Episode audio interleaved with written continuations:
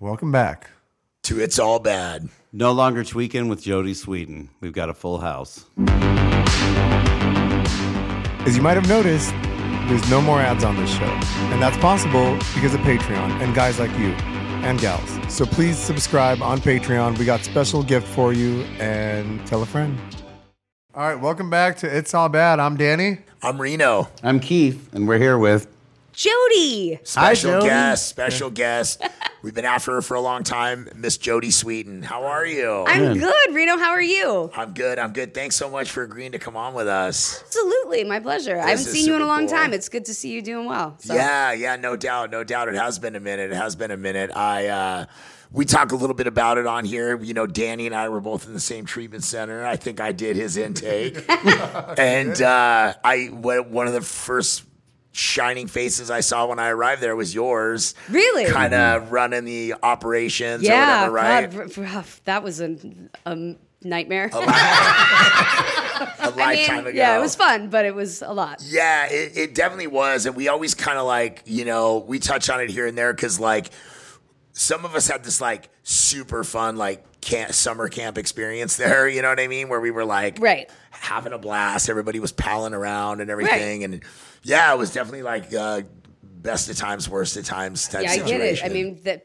rehab sort of has that effect. You're either like, that was awesome, or right, and you're like, I want to go home. These are my new best friends. Totally. Or, and then you're like, oh my God, these fucking degenerates. What am I I doing? know. Right, yeah. It's kind of like we were in a summer camp where all the camp counselors were like killing people overnight, and the owner of the camp was like, Wait, wait. It Yeah, was like yeah. going to a summer camp run by Jason, except everyone knew going into it. Yeah, yeah, yeah. totally. Right. Yeah, that's uh. that's that's a, a really good way to put it. Wait, But- who worked when you were okay? So when you worked there, because I got there, you were by the time that I got there, you were you had already you dipped when like I got there in 2015, and you yeah, you worked I there. Think I, di- I dipped right around then because it was right not too long before um, then we started doing Fuller. Yeah, that's exactly what it was. And I, I, I remember I was like super amped for you to be going back to, you know, Yeah. what you love to do.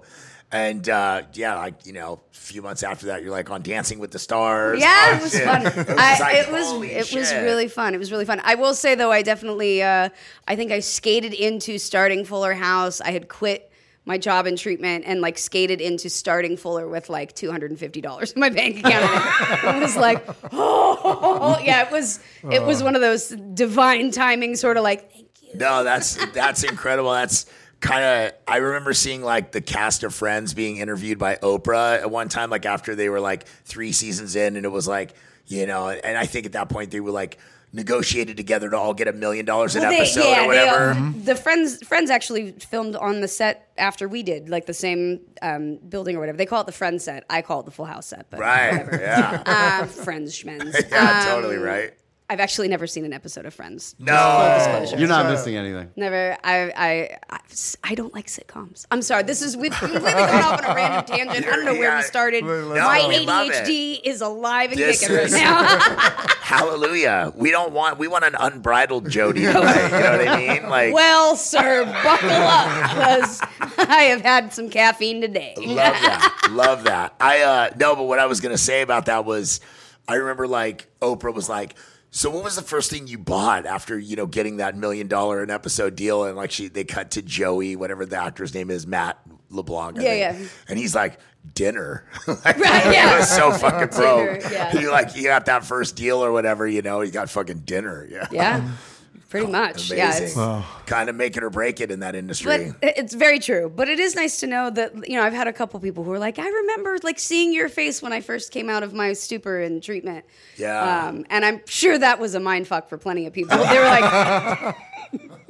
Wait, That- that girl what has kind problems? of Detox drugs do yeah, they no shit, right? Are you? Wait, what? Yeah, that definitely happened a few times. Stephanie Tanner. That Yeah, was they were like, "Aren't you name, on right? full?" Yeah, and I was like, "Well, I was," but then they're like, "Why are you here?" I was like, "Cause I needed a job." We took. I worked at a place that took over one of Bob Forrest's uh, old sober Okay. livings up in the Hollywood Hills, and we took over his house. And like the house came with the residents that were still there. Like he lived there, and then he had a baby and moved out, and we Right. took over the lease. And It came with like two residents and his cat that he just left. I left. thought there. you couldn't do that anymore, where you like buy property and it comes with people. Yeah, I mean, I, you know, this is a few years ago. Okay, I'm not going to mention any names or anything. But And it uh, was in the I don't know, it treatment was- world, Sorry. so- oh, Okay. oh, in And, the uh, treatment world. yeah, never yeah, mind. yeah, never mind. Yeah, you can. And just Bob and Bob was a part Right. owner of the treatment center that I was working at. Got whatever. it, yeah, it was Right. done. You It's know, like but, when you buy a building and you inherit the tenant. exactly. Yeah. Yeah. I, I was kidding. By We the get way, take that joke out. That was horrible. no, it's a great joke. awful. So we get there, and there's a cat that he left behind, and two and two residents that are, that are at the rehab. You know, one of them is like out of his mind, gone, and the other one looks at us, and he's like kind of looking around. He's like, "All right, I see what's going on here."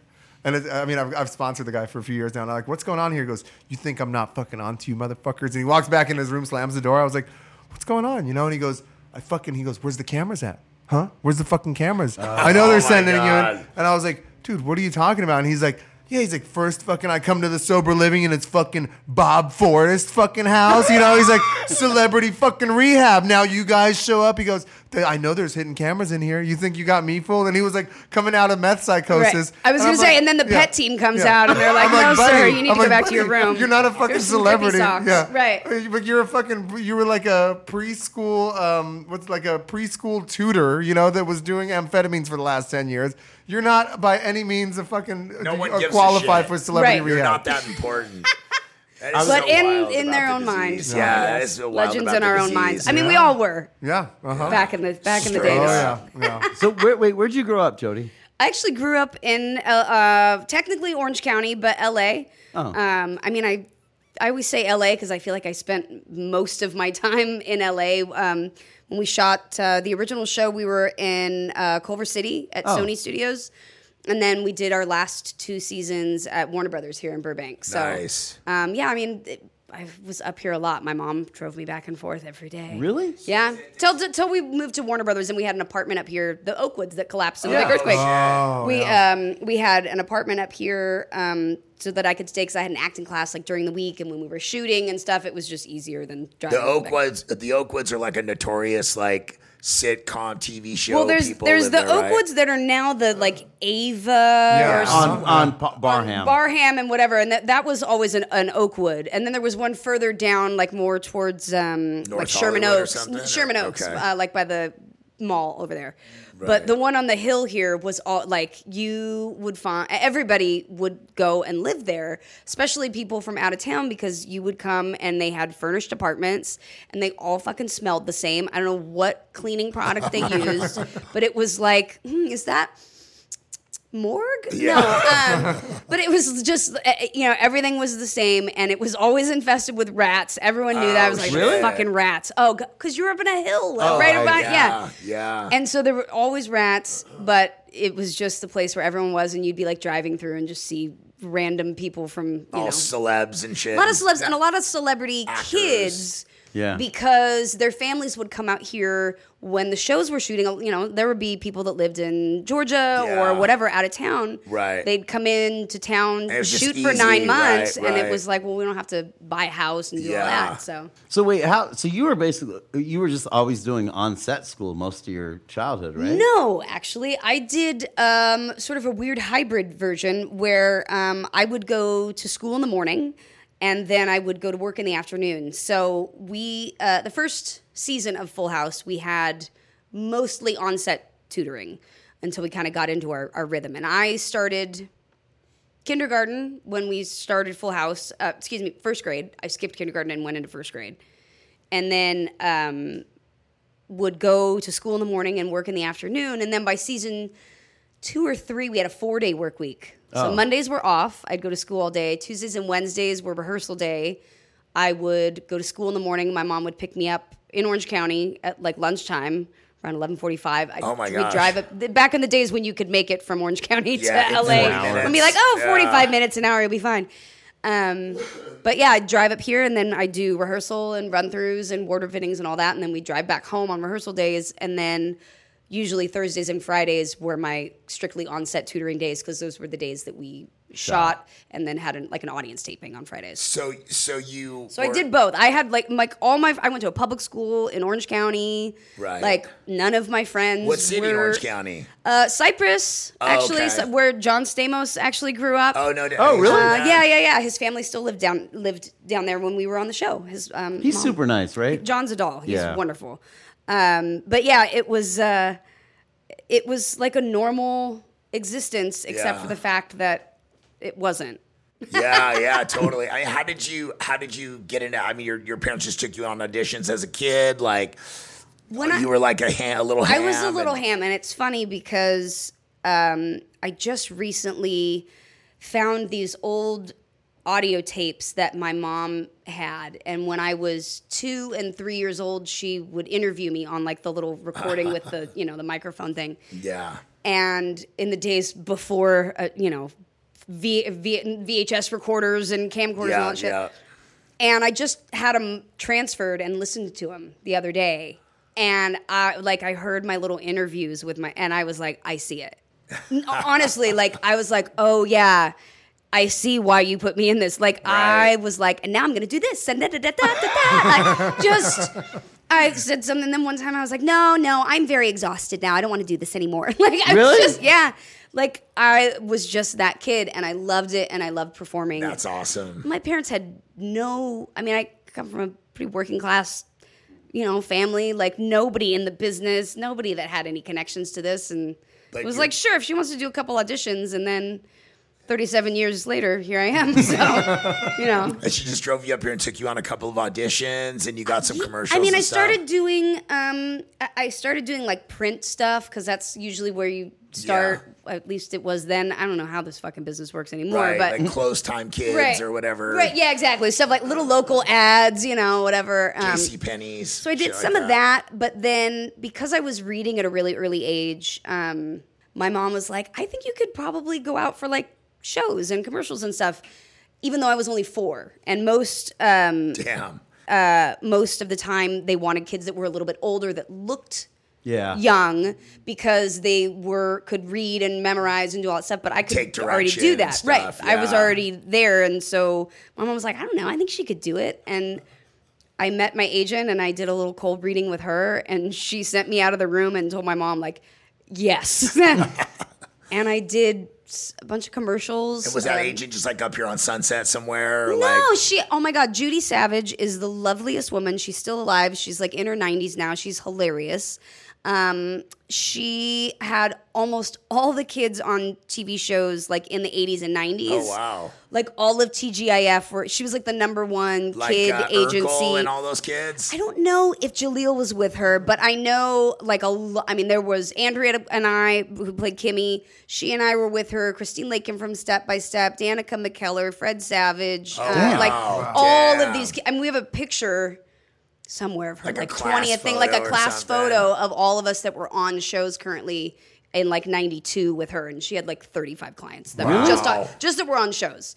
She was great, and I I really. I, my mom still talks to her. She's That's like part of our family. She was not a pimp your kid out kind of child agent. Yeah. She really she had kids who had grown up in the business too, and she Is she related to Fred Savage? no, she's not Oh. actually. Um, but I don't know if you ever remember her daughter Tracy Savage here in LA was uh, she was a news reporter on like Channel Oh. Nine or Channel Two. Yeah, I anyway, don't- it doesn't ring a bell. yeah, no. Um, but anyway, it was just sort of like right place at the right time for a lot of it. I think I got a text message the other day. One of the TGIF kids is like running for Senate or Congress. Like, Uh, ben Ben, Savage. what show is he on? He was on Boy Meets World. That's right. Yeah. He was, yeah, he's the, yeah, he was like the main. I, I've worked with Fred Savage as a commercial director Oh, a handful okay. of times. Yeah. And I've worked with Danica as an actor on a commercial. Oh, okay. Yeah. yeah, yeah, I just saw Danica at 90s Con this weekend. Oh, really? Mm-hmm. I saw some posts of that 90s con. What was that all about? It was, It like- was fun. It was um, they did the first one in Hartford and it was really successful. Um, and then they did another one, but they got the casts from like Charmed, 90210, Oh, dang. Full House, Family Matters, like a bunch of ni- you know nostalgic Yeah. 90s shows, and we go and do like a signing convention. That's so fun. rad. That's It's- so cool. Our fans, are, especially because there's a lot of kids and families, like I just I it's it's really sweet. That's so rad. Or like I had a family fly from Peru No What? way. to meet me. Oh my They were like, are you, gosh. they were like the person the f- person who was in the states that was translating for them, their family member. Was like, yeah, you know, our daughter, she just wanted to meet you. Oh, this was our so family sweet. vacation. I was like, what? That's Oh my amazing. gosh. That's cool. That's is- talk about really feeling inadequate, though. You're like, I am. I would not come Yeah. from Peru to see me. No, but you know those those shows like sitcoms, like they just hit, man. I know you say you're not really into them or whatever, but like, yeah, I mean, you know, you're growing up and you're watching that, and there's all these kind of things going on in this dialogue between the kids and the parents, and these little life lessons Yeah. and stuff. You know, It resonated with a lot of people. I'm more of a two and a half men guy myself. When Charlie was on, Got it. See, I'm more of a "It's Always Sunny in Philadelphia" kind of person, and that's right, what like right, my kids watch Yeah. too. And I'm like, that's a terrible. Your kids oh. watch that? They're 13 and 15, Oh, oh but they started well before they should have. So yeah, I mean, You yeah. get to that point where you're so sick of watching kid stuff. Don't get me wrong. Like I have fun with my kids watching like Moana. How old are your uh, girls now? They're five and a half and seven. Oh my god. and they're savages. Yeah. Especially my youngest. Oh, I saw a post today that was like, um, me con- it was like a woman sitting in her car with a finger to her head. It's like me contemplating like the fragileness and blah blah blah of my first child, and then it cuts to like King Kong. It's like my second child. it's like King Kong crashing I into had the other, shit. yeah. My first, my my daughter was like, "Wow, I'm Yeah. gonna wreck every," you know. and she just the older like- one? She's the older one. She's an athlete. She's just she, and she's taller than me. She's five nine. She's That's like, "I will whoop your ass." I'm like, mm, mm, mm. Bring it. You're yeah. like, don't we we try. had we we had that moment in the pandemic. That Oh, was fun. shit. Yeah, yeah. Wow. That's Like, I got tough. The 26 parent years of being kid. sneaky on your ass. Try me, kid. See, I came here. Okay, so I moved here in '92 from Ukraine. f- Like the f- Soviet Union just collapsed. Right. I moved here. I don't speak the fucking language. I don't know what's going on. I grew up on like you know I grew up on Full House. I grew up like I learned like my parents are both working fucking nine jobs or whatever to fucking make it Right, happen. right. You know. I don't know what the fuck the kids are talking about in school. The ESL classes were full, so they put me in special ed classes because they were like, Right. it's the same thing, you know. Might as well, you know. right. So I don't know what the. Fu- I was like, I don't know what the fuck. Like I was like, okay, apparently I this is where I belong, you know. And I I don't know what anybody's saying, and I'm learning. Like I would come home and I would watch Full House and I'd watch.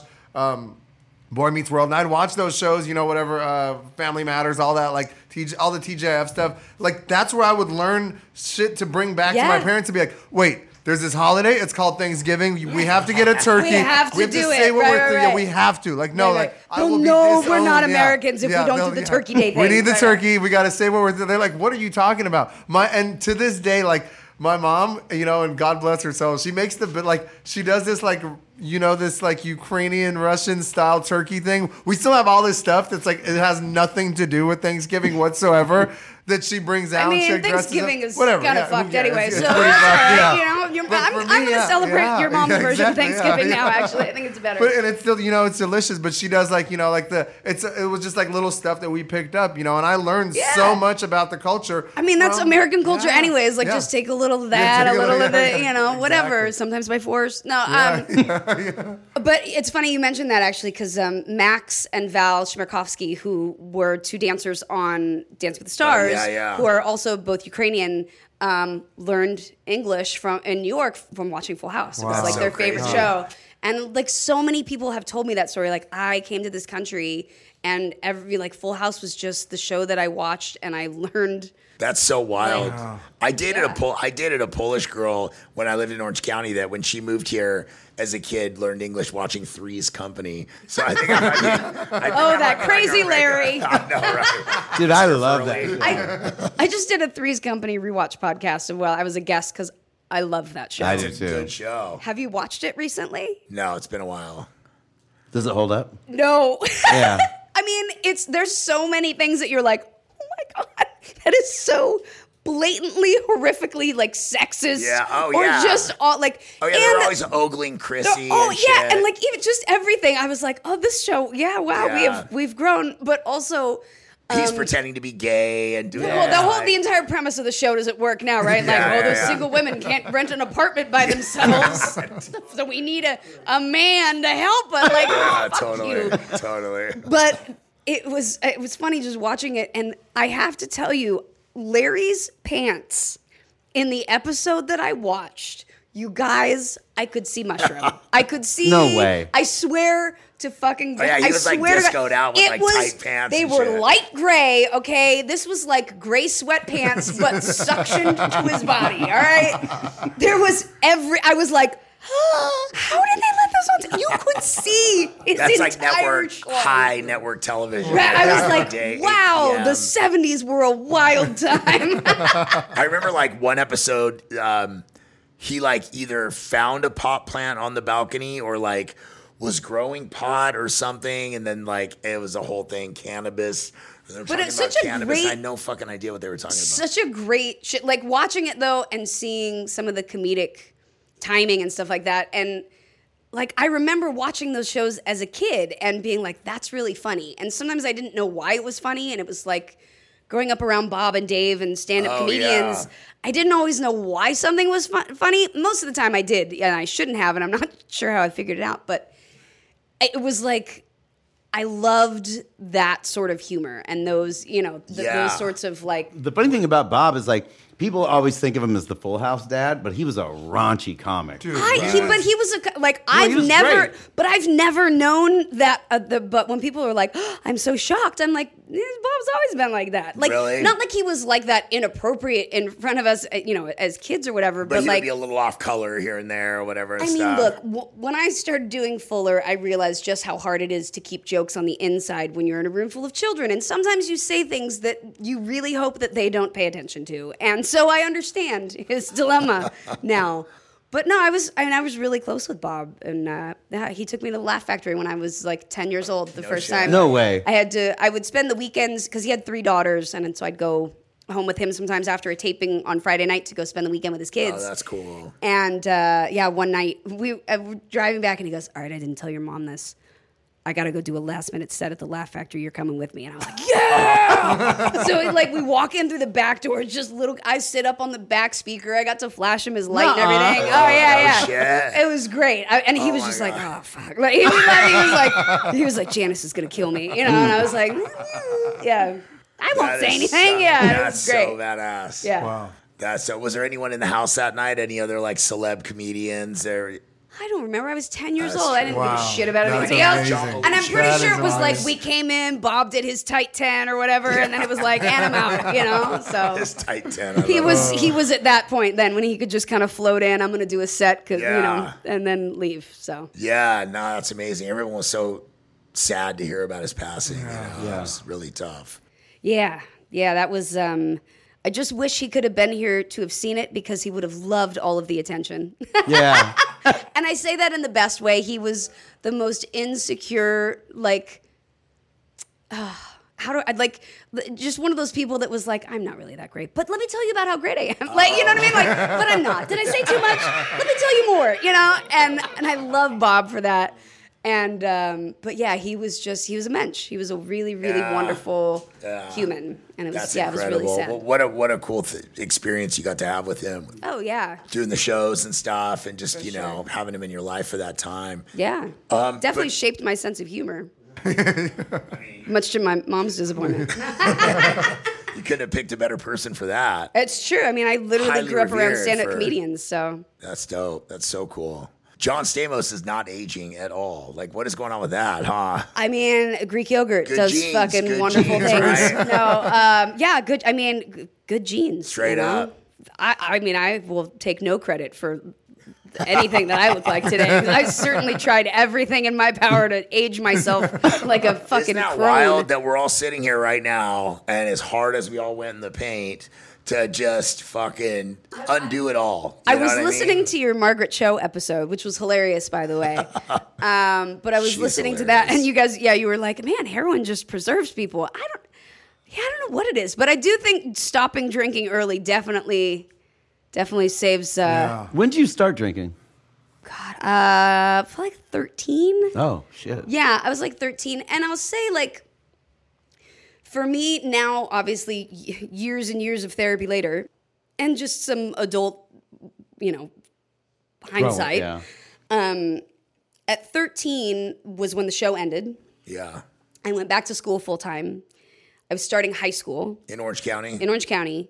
Uh, yeah, I was starting high school. I just turned 13. The show had just ended, and I was going to be a full time student, like, and had never had that experience in my life.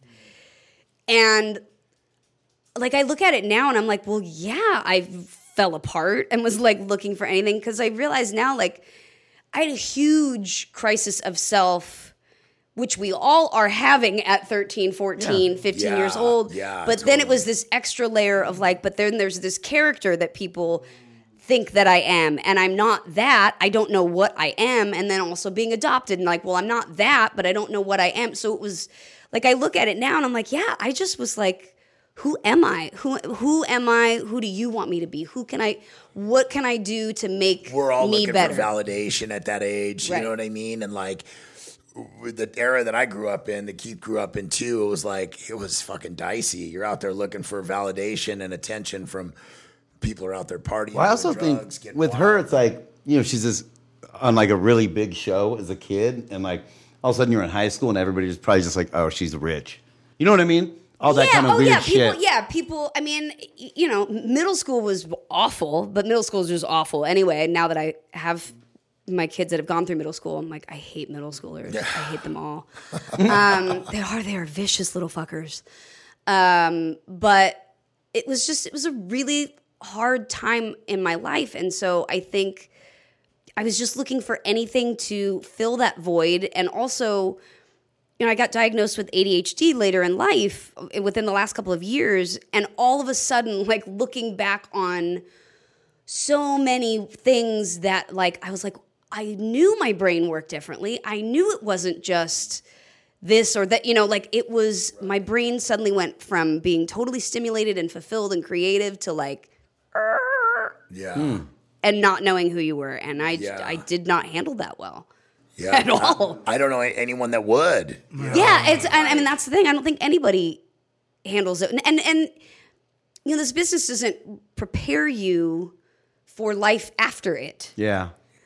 You know, it it build it it, it sells you on the idea of what it's going to take to get there, to get to the top, and to get to the thing, and then you. But then you're there. You ain't going to stay there.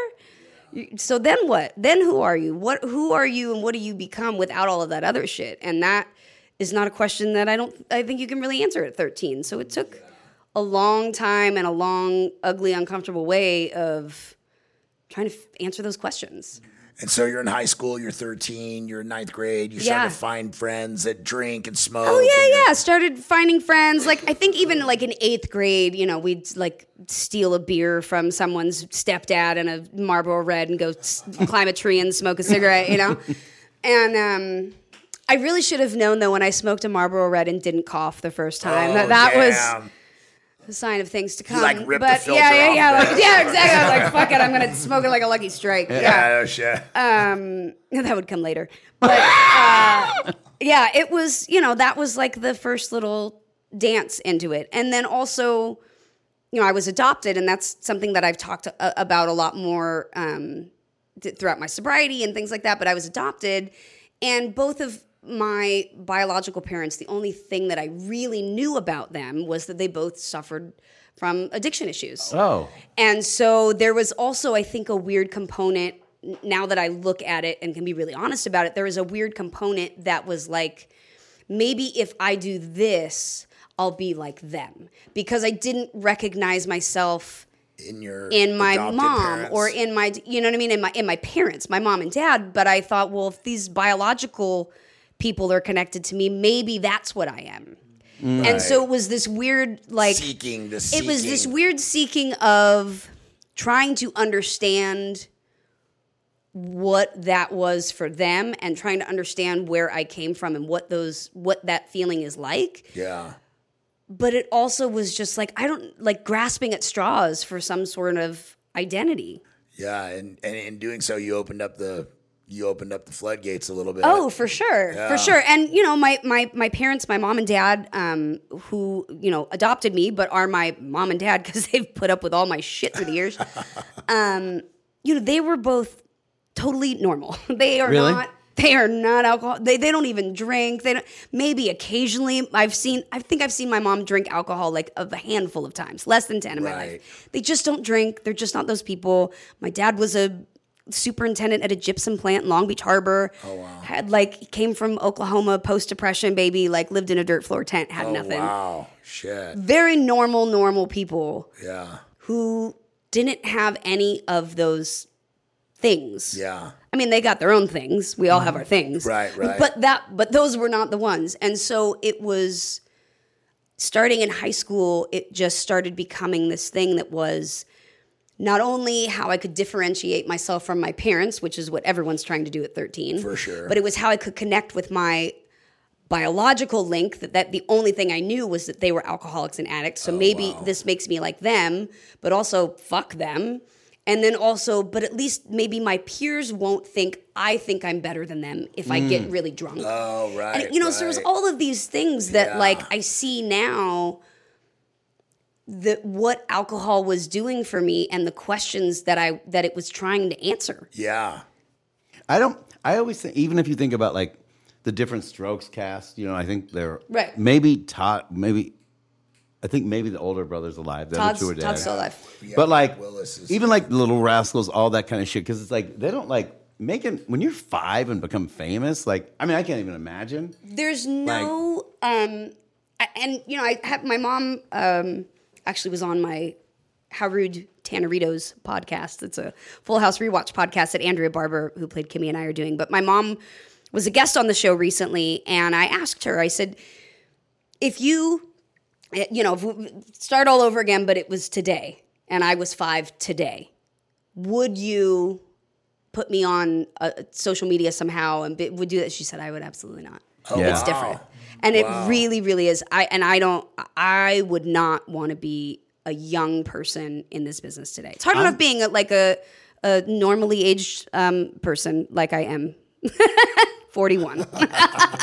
Well, you think you think about all this stuff with social media, with like the whole like how you know people what with what people can say the the, the public form, you know, Twitter, fa- I mean, all of it, you know, just being able to, now. you know, like people talking shit and people the weird. It's the worst fucking thing to happen you. to this planet. it's, so yeah, it's really dark. That and the internet. We don't Yeah. need either of We them. don't need Yeah. either. No, I'm Yeah. I'm with you on that. I can't wait till it all blows up. I mean, Right. not like I'm planning that or anything. Please, let me- I just want to put that out there. But I, I, I do. I think um, I find myself more and more as I, you know, and g- enter into my 40s more comfortably. That I'm like this. You do. You start just realizing like this is just bullshit. Like this is so not the thing. And I don't think that I, I don't think we equip anybody to handle that. Yeah. Mm-hmm. And and now we all have sort of some weird form of like internet presence, you know? Totally. Totally. And I just don't I, I think I just don't think we're equipped as humans to do this. And when you're put in that position at a very young age, I'm grateful for it because I think it like I said, it kept me entertained and stimulated and creative and all of the things that I needed Yeah. for my little growing brain. But then it does end and there's no skills for what you do next. yeah. And even with the best of landings, which is what I had, and working on a set with great people and having normal parents and like an education and all of these things, like it still really fucks you up. It's still weird. And I love this business, but it is um it is not friendly to your mind. Yeah, You know? it's it's really interesting to hear that because I'm like a huge TV file, cinephile. Like I love movies, I love television, like you know, and uh, I'm always like curious to you know what know what it's like. So it's really interesting to hear that side of it. And you're right, like the way it is now. I mean, when you look at how it was back then, when you're filming these sitcoms, it's like no one has access till the show comes on the air. Right. It's all kind of happening in these Right. You don't have to do all of this extra content of, Yeah. of Now putting these yourself out there. It's like, like- you're just doing a show, you're doing a thing. You know, there was Access. press and there was stuff, but now it's like you've got to be on TikTok and this and talking to these people and reading the comments and doing and it's like Yeah. no. It's that's just it's it's, insane. yeah. Keith has even said like cell phones worst thing to happen to It humans. really is. the I hate, I hate oh. them, and I throw far too much of of the my life away yeah, on my the end of the own. day, Listen You're to me. like, She's a perfect example. Think about this. She's a kid on a show working with a, a house phone. Like you know, I mean, your yeah, mom, yeah, right? yeah. Like oh, we there's had a car cell phone. We did have a car phone. but still, you But know it was what I the mean? kind like, that had to be like mounted in your trunk. You had to go drop the car off for three Yeah. days because they were like, hold on, we've got to take your entire car apart to fit this satellite phone in there. You know, thing looked like fucking it was like Die Hard when they've got that giant thing on their shoulder. You know, and one guy's on the thing. It takes the other guy to hold the damn Yeah, thing. no shit. Yeah. That is wild. Yeah, So- no, I grew up in the era before. I, Yeah. My childhood, I had cell phones later in high school, 10th, 11th grade. But even then, it was like, don't call me until after nine. Like, I don't have free minutes. you Right, would page right. somebody so you could call them back on your cell phone. Yeah, I remember all that for It sure. It was, I, I'm, and I'm grateful for it. Um, so ninth and tenth, eleventh grade, you start getting into what? Just continue drinking, mixing it up a little a bit. Mm, Because I saw on Wikipedia you graduated high school, you went to Chapman. I did. which I, is a good uh, school. It's not an easy school to get into. No, it was a great school. I got academic scholarships. I mean, the, the thing that uh, was always not necessarily a struggle for me, but the the challenging part um, when I got sober was that I was always able to play it off really well. So I could show up to school and be completely shit faced, but I would you know, do fine on my history exam and go to the dark room in third or fourth period and go pass out under the Really? under the developer and then come to a little while later and be like, oh yeah, no, I was just putting some stuff in the dark room and you know, and and I was fine and teachers loved me and I got Yeah. really good grades and I didn't have to try and it was like cool. And then you know, my parents were like terrified of letting me out of the house. Oh shit. Because it was getting worse and worse This and was worse. in college. You were still. This was in high school. This was Oh, still in high school. By the time I got to like my junior and senior year, um, I spent a lot of time grounded, um, and it, you know, because I was just I was just a liar for one thing, as most teenagers are. Now that I have sure, some, I go, sure. oh god, you're just all little fucking liars Yeah, right. and terrible at it too. But man, my did we think we were good.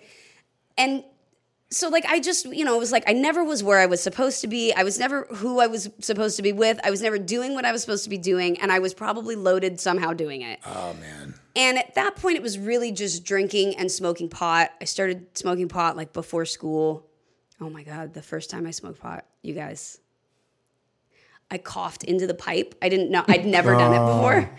I just go, and I fucking blow No. it all over, Oh my god. lit. the embers over- and shit. Yeah. yeah. All over my friend's brand new Chevy fucking Camaro. No shit. Yeah, yeah. She's like, oh my God. And so we pull over and we're like on our way to school, right? And she just looks at me and she's like, have you never done this before? And I was like, I dying, you know, I'm like, no, I totally have. I don't, yeah, no, like worst ever. But yeah, I started oh gosh. doing that and my parents were just like, what? Like my mom knew. And I got brought, got the cops called on me like senior, wasn't senior. Well, it was around the end of my senior year of high school. I always tell the When everyone story. goes to Disneyland at the end of their senior No, we year. had we had pro, uh, senior like whatever night uh, at our Grad night? at grad night at our high school Oh wow. where I proceeded to do ecstasy for the first time. Oh shit. Wow. and Uh, You're like Open Arms by Journey never sounded so good. right, like to all the people that all the bitches I hated in high school were like, "Oh my god, man, why were we never friends? I love you." Right, and all the parents were like, "Why are they all rubbing each other?" Right. Oh uh, no way. Oh yeah, no. So prior to that, though, let's know. I'll, this is this is just the fun fucking. Where did you guys get the E for that night? I have no idea. I wasn't in charge of procurement. I was just there to get some, you know? So before that, though, was like the end of the school year. My mom, at well, I had done some things and been drinking and gave my car to a friend of mine who drove my car to San Diego on a suspended license, and I didn't know it because I didn't have a cell phone to call him at the Oh, time. shit. It was a brand new BMW, and it was gone. And it, Oh, like my parents were, I puked on a cop's shoe, falling out of a car. It was not good. Damn. Every picture of me in the house was face down No way. the next day. Yeah, I'm an only child too. There was a lot. Off the wall, like leaned up against my mom's like, I don't even want to see your face. no way. So, That's and amazing. you know what? Shit, I fucking now I deserve Now it. you At the understand. time, I'm like, that was so cruel. And now I'm like, I wouldn't want to look at me either. It was a pearl clutching moment for oh, you. it at was. the She was just like, I am so angry at you. And that I was like, all right, cool. Went to senior luncheon, got hammered again. This was how I would drink already, 16, 17. Got hammered again after just getting in trouble and having every picture of me in the house face down, grounded the whole thing. And I'm like, you know what sounds like a good idea?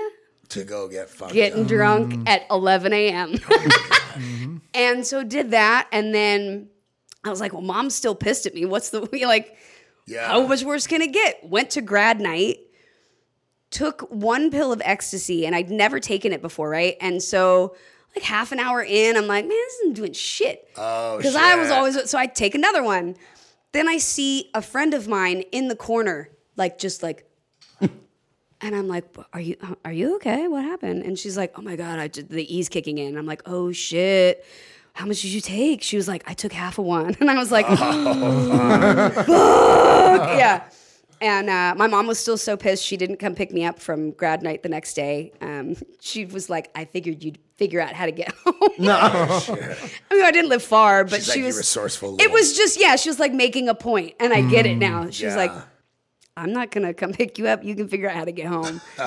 and uh, yeah, so that was like my first real experience with anything outside of uh, the alcohol or marijuana. Right. Did that kick it off through college? Or did you like. I mean, then I got to college and I proceeded to just absolutely fuck up my life to the point um, that I for sure thought I was going to die. And so did everybody were else you around living, me. living on campus? I was living on campus. My parents, because of everything that had been going on up until that point with my illustrious drinking career, they were terrified of letting me live on campus. But I was like, you can't rob me of this normal experience. I've never had a normal time in my life, you know. yeah. Shut up. Right. And, the, so and the Emmy Award goes Right, to. and the Emmy, yeah, yeah, yeah. Uh, Meanwhile, I'm like, alcohol, alcohol. I'm thinking Yeah, of all the parties, totally. right? So I get there, and move into the dorms, but the rule that my parents set up was like, okay, fine, but you're not staying there on the weekends. You live 25 minutes from home. Like, come home on weekends. You can still go back to like visit your friends or whatever, but like, I was still underage too. I was eight. I was only 17 when I went to college. So I get there, and they put me on the 24 hour quiet floor, which was like the study hall floor. I don't know why they did that because that was a mistake.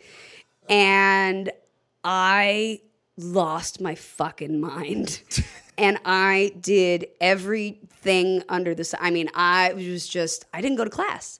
Broke my leg, broke my ankle the third day uh, of being on campus. Not even the third day of school.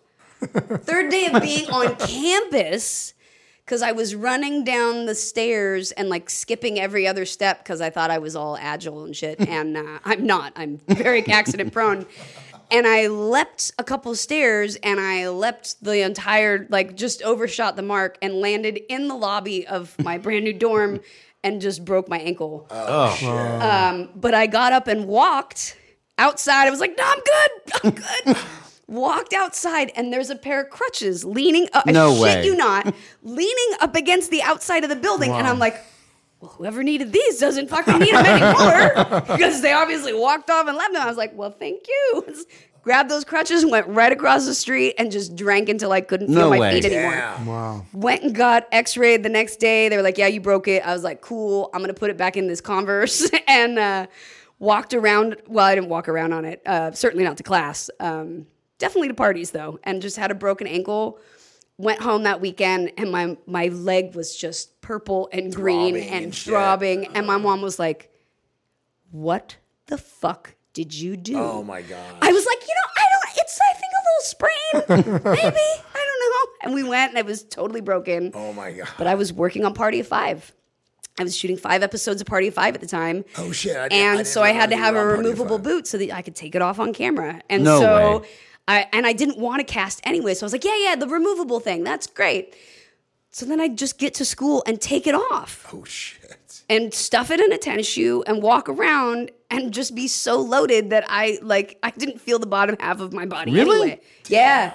Yeah. And I broke it years later. I have uh, pins and a plate and stuff in it now, but it definitely it's never quite got So the way it was. you had to have surgery like a couple years later or whatever. No, I had surgery for a whole other incident where I went over a small fence, uh, again thinking I was agile and landing really terribly and snapping my foot off sideways. I'll show That was- me. yeah, I'll show. Yeah, I was like, I got it. Look at me, fucking cool. I've jumped plenty of fences. Yeah. The, the fucking fence was this high, okay? It was like four feet, and I just caught my foot and landed on Oh the side. shit! Oh. Ouch. Yeah.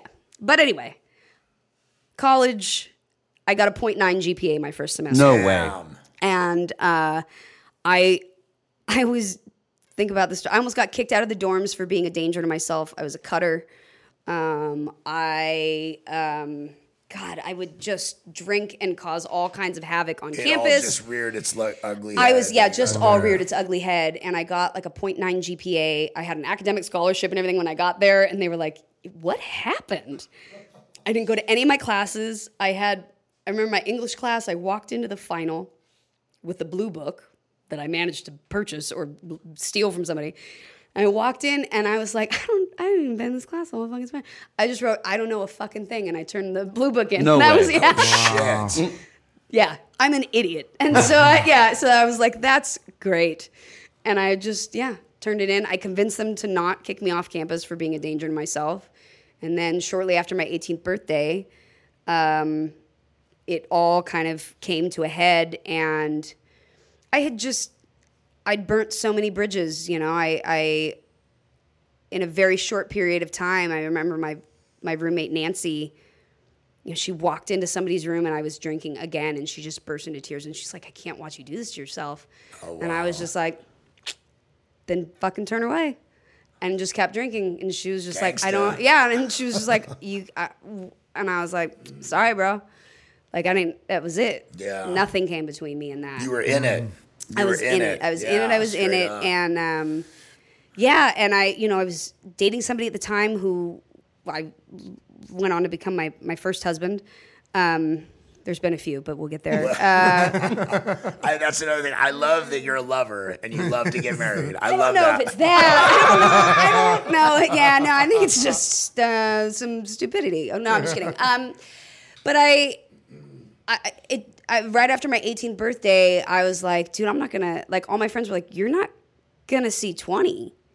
You know, and that was always kind of where it would have to get to before I was like, oh yeah, I should fix this. Was like, I'm not gonna survive. right. And um, yeah, it was actually it was a really it was a, it was a, one of those God shot kind of moments when I came back and and found sobriety. Um, I'd gone to my parents' house uh, and gone to detox, not like to detox, but just went to my parents to like feel Yeah. like shit on their couch, and. Um, like two weeks later, we you know came up with a plan. What are we gonna do? Okay, I'm gonna move home and all this stuff. And uh, the first class that I actually went back to um, after being at my parents for a couple weeks, it was a class called Western Mysticism and Spirituality. And that night, I walked into class, and there were two people at the head of the room that were there sharing the uh, principles of the spiritual principles of the 12 steps of Alcoholics Anonymous Oh wow. What? and um, and our the the the I think he was a priest, pastor. I don't know, but he was. It wasn't a religious school, but I, we had like a. I, he was like a priest that came in and taught. Anyway, Okay. But that that was his class, and he had them come in and speak, and um, And they were alcoholics in recovery. alcoholics in recovery um, Wow. that came to speak to the class had um, God twenty plus years of sobriety, and it was a woman and her husband, and it was the first time that. Like I'd always known I was an alcoholic. I remember at 15 telling my mom, like, I, I think I'm an alcoholic Oh wow. and I, my friends were like, "Yeah, I, I think you are too." um, but it was the first time at you know about 18 years old that I sat there and I listened to someone decades older than me with a completely different life experience who felt the same way that I did, who thought the same way that I did, who made just as baffling of choices when it came to addiction as I did Yeah. and I, I I was like, oh my god, maybe I'm not like completely, yeah, like maybe I'm not completely alone. Like I knew I wasn't. I knew that there was something like out there for me, but I just, I mean, I I just didn't know what it was. And Yeah, so you're young back at that age. was you're not really like hip to recovery. And I I was like remember 18. I, wasn't trying to get sober. I was just like, I just want everyone to stop yelling at me. or the consequences to stop coming in. Right, Yeah. right, right, right. No, I know. I remember I have like these two uh, older brothers. They're like eight and 11 years older than me. And one of their friends got married. And I remember the big thing about this wedding and the reception and stuff was that he had a year sober. And I was really young. And I remember like, you know, fuck. I was like, that's it just like struck me and it stayed with me. And I was like, everyone's partying and I'm kind of drinking and and I remember I got him alone. I'm like, how did you do that? Like, you know what I mean? Like Right. people don't people don't ask people that say they have a year sober, how did you do that? Right. Unless you innately know inside of yourself Right. that you too need to do that. Yeah. You Were know the what I mean? tabloids writing shit about you, or were you able to avoid it? No, kinda? they, I mean, I didn't. I didn't 'Cause you were in party in. I wasn't like a Hollywood Oh, person. right, right, you know right, what I mean? right. Like Yeah. I, I lived You're in in Orange Orange County. County. Like everybody, and even in like all of my partying and stuff. Like most of the people I used with, I want to fucking hang out with actors. We're crazy. There's, you know, there's. Yeah. I don't. We're annoying. No, um, but you know, I, I, I after that that class, they left at, at like the break or whatever, and I ran down the hall and I caught up to her and I said, "Excuse me," you know, and she turned around and I was just like, "I'm an alcoholic," like just it all comes out, you know.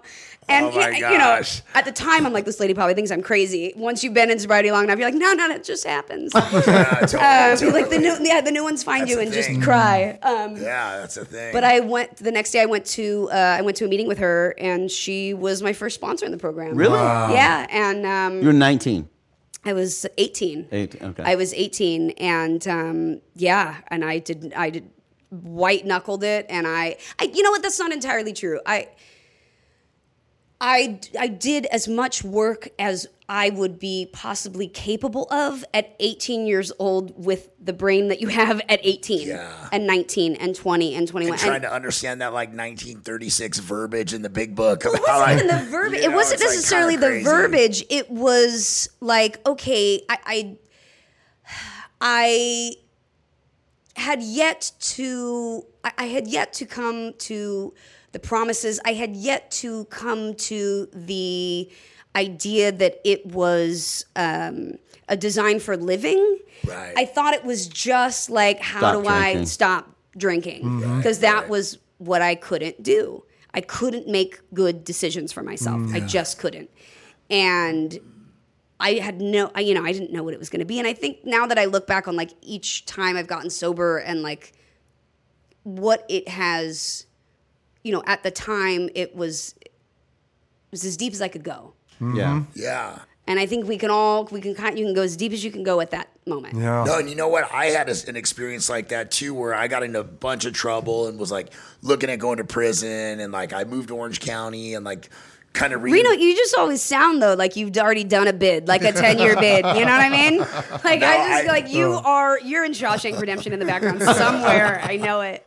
Cracking that Just- pipe, yeah, to yeah. fucking pulling my fucking Exactly. clothes off after you swim through all the sewer. Right. No, actually, I mean, I through the help of the program and multiple rehabs and like f- straight fear, was able to avoid you know going all the way to prison. I had a couple stints in county jail and things like that, but uh, yeah, I mean, I one time I had like a really long stretch of recovery f- from my early twenties, mid twenties to early thirties.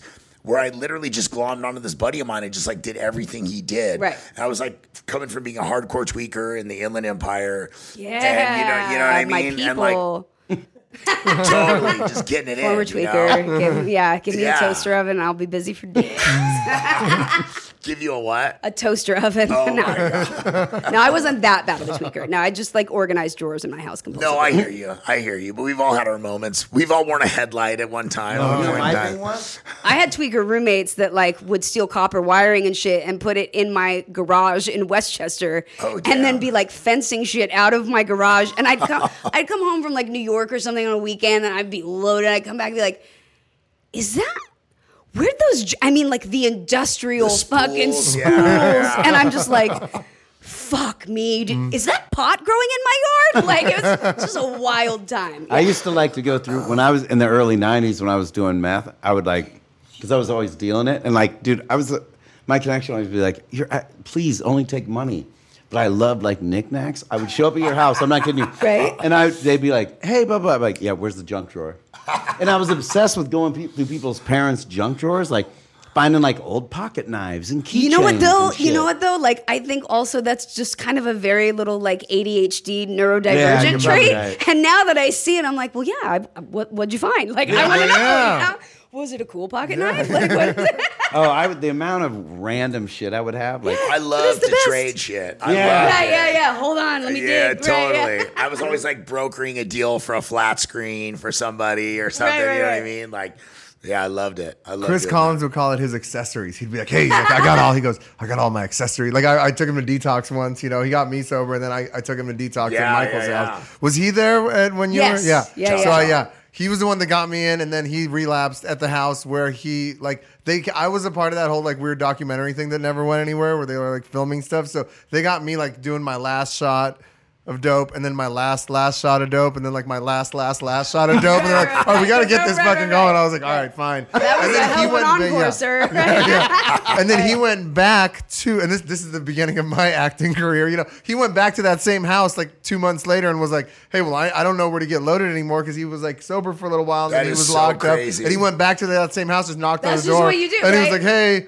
I remember I came to get Danny a few, a few No months way. ago. Yeah, and started getting loaded there. That's yeah. uh, dude. I've Yeah. wound up in weird situations like that all the time. I drove eight and a half hours overnight through a snowstorm in Michigan um, with three random people, dudes that I didn't know, whose parents owned a bar at the Chicago airport. Yeah, I'm an idiot, and uh, they're fine. We had the best time. We fucking drank the whole way there. I was th- going, by the way, at, this was years ago to go speak about sobriety, and I had gotten, I had gotten uh, my flight delayed, and I was went to the bar at Chicago O'Hare and was gonna have to. They didn't have a room. I was gonna have to sleep in the airport or whatever. Damn. And I was like, ah, I gotta go to Michigan, and they were like, "We'll drive you." I was Oh, like, shit. "Fuck yeah!" Get in the car. Wow. Three strangers, eight and a half hour road trip. Wow. We get there, they're all hammered, and they're like, "Do you mind if we like sleep on the floor in your?" I was like, "No, no, no, come on in!" Like they crash on the floor. I get ready. I'm like, leave from, my they like left a little note, like, "Thanks so much." Drove back to fucking wherever they came from. Oh, no. Wow. No idea who these people are. Wow. What their That's nothing. like planes, trains, and automobiles. Yep. in Yeah. the movie. But that- that story. Hey, one This time, yeah. I have, my, I have a friend of mine, my friend uh, Bowers, who's a comedian that I do stand up with, and he's always like,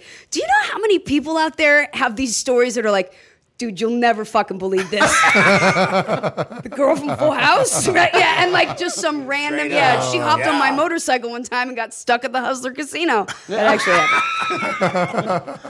It is a magical drug that takes you wacky places in the beginning until it turns on you. Well, You know that's the thing. mean? It it was always it was never like the first three hours of my night. Everyone, we were having a good time. Yeah, yeah. Past that, everyone was like, "Mm, Yeah, it- it's either yeah. gonna go great or not, or I'm gonna get an idea, Yeah. which is always bad, and usually involves driving a long distance somewhere or getting onto an airplane."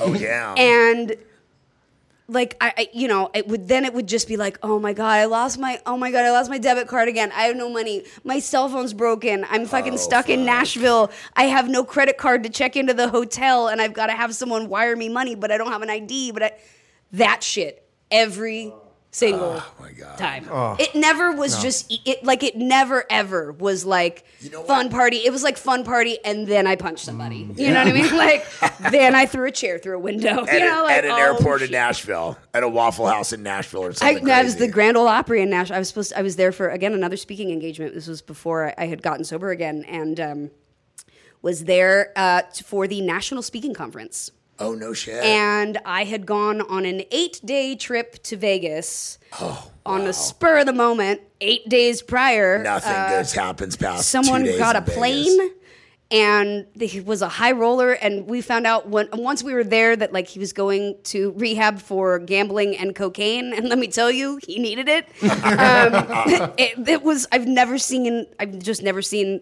drugs like that in my life and it was uh, I was there for eight days. We went clothes on our back. Uh, my idea, clothes on our backs, bitches. And then we get there, and I was like, Oh, wait, shit. three days in, like, yo, we need clothes. and so like going shopping and then basically moving there, the whole thing. It was Moving a there? Not moving there. Oh. Like But moving but there. moving moving- there, yeah, mo- not for all intents and there, purposes. And then having to call my speaking agency, get a thing to get to Nashville from Vegas now. Oh, damn. And they're just like, what are you? What? Okay. Okay. I'm like, no, no, no, it's fine. It's fine. It's fine. Get to Nashville. I have no winter clothes. It's fucking January, oh, February. Oh, shit. No winter clothes. I'm in heels and whatever I had bought in Vegas, like skinny jeans and a fucking top. You know what I mean? Like Frankie B's. Right, yeah, yeah, some low rise shit you can't sit down in without half your ass cheek falling out. And like my cell phone's broken. I've lost my debit card. I have no cash. I have no way. I get to the hotel and they're like, we need a card for incidentals. Even though the room is paid for, I was like, uh, to call my friend in New York to, I mean, it was just And they got to send over the credit card and then authorization I get there, shit. and now I'm detoxing off an eight day fucking bender. and I get to my, I'm in my hotel room, and I'm like, I can't speak. I can't do this. And I'm locked in my hotel room. Damn. And I locked myself in my hotel room and called my mom, collect from a hotel in Nashville, and was just like, I need to come home. My friends get me home, do the whole, I crash on my friend's couch. I'm like, I'm going back to a meeting tomorrow. I'm definitely going to go to a meeting tomorrow. I was probably like 24 at the time. And uh, next day, wake up and I was like, "Ah, all right, well, um, see you later. Thanks for that. and just back at it. You know what I mean? Like that was the insanity of it. You got like a, a couple mini Snickers bars in you, and you're like, yeah, yeah, like half a chocolate chip cookie. I'll be good to, you know, like some chocolate milk. Yeah, I'll be good to go for the week. and I laugh about it now, but I, you know, I laugh about it now because uh, that's how I deal with trauma. But I, but no, I laugh about it because it, it's it's possible to walk through all of that, as we all know, and like come to the other side of it and get your shit together and be okay and still be a little fucked up and a little like and be able to laugh about it and find the other people that that get it that relate to you that understand right share that same experience. No, Right. And I laugh about it because I, you know, when I got sober when I was the first time when I was like 18 or 19, I was in an, you know, an Orange County like Alano club. It was a bunch of crispy ass old timers. You know, they had the mugs hanging on the thing. Like it was like some old school. the thing that eats the Right. smoke for the yeah, oh yeah. It was. They, I'm pretty sure they had just stopped smoking in the room. Right, you know, and it was like you. It, it was just. It wasn't necessarily fun sobriety like we see today. Not like a- LA, Not right. like well, not like LA sobriety, and I think also just sobriety in general has changed so much. Like the face of it has changed. It's not like you know I'm sober now. Like you know, it's like you can still be ridiculous and have fun and Totally. do everything except you know sacrifice a goat in your hotel room, which uh, I've never done. I'm just going to be very clear. That's one thing I haven't done. But you know, it's I love to laugh at all of the shit I've been through because I'm still here to talk about it. Yeah. For sure, for sure. You have to have a sense of humor around a lot of it. I mean, you know, in the beginning, I I used to, you know, fucking fall over howling about like some of the super intense shit that the the more healed I got, and especially having little girls, Right. I look back on a lot of that stuff Yeah. and I'm like, a lot of that stuff was pretty fucking traumatic. You know what I mean? But I'm at the other side of it now where I'm like, kind of ha- have the mindset that you just described, where it's like, you know, like it says, you know, we don't regret the past nor wish to shut the door on it. Right. I do wish to shut the door on a lot of it, Like, for sure. Shut it, lock it, slam it, bolt that shit. 100% and put toilet paper in the peephole. Right, right, right, right. Can't see in. Right. But, uh, but, I Well, mean, because they're know, watching you. it's- You know, they're watching you right now. Right now. Totally. I saw me. They're in the closet. I saw I saw a meme the other day. It wasn't even a meme. It was a screenshot of some guy's Facebook post, and it was like just chill with the homies. And he was in like a motel, Motel Six motel room. Two like cholo dudes. One's looking out the curtains, and the other one's looking out the people. Right. There's the air conditioning unit. And dude clearly took this picture from like back by the bathroom.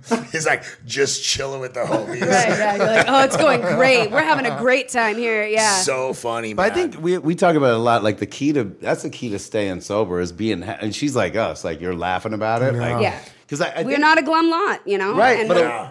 A lot of people can't get past. You know, they're so ashamed and shit, and they can't. You know, that's when a lot of those people don't stay sober. You know what I mean? That's what Right. that, that yeah, just you know, working with working with somebody and talking about that stuff because I mean, it's so funny, especially with guys. You start talking about that stuff that you thought you were the only one on the planet that did.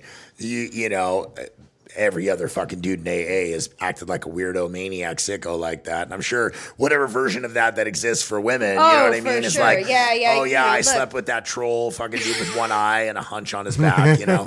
I, I feel like that. There's a lot of people that, that do that. You know, when they come into sobriety, you know, there there's not too much of a difference from your first like year of sobriety with like the last six months that you're using, Using- except for that you're sober through it, but you still make real fucking questionable True. decisions. You just can't, yeah, you can't blame it on Right, the fact you that you can't were. be like, I wasn't. have yeah, no, yeah. like I remember it now. You can't blame it on, you God, can blame yeah. it on gabapentin or what. you know what I mean? right, yeah, exactly.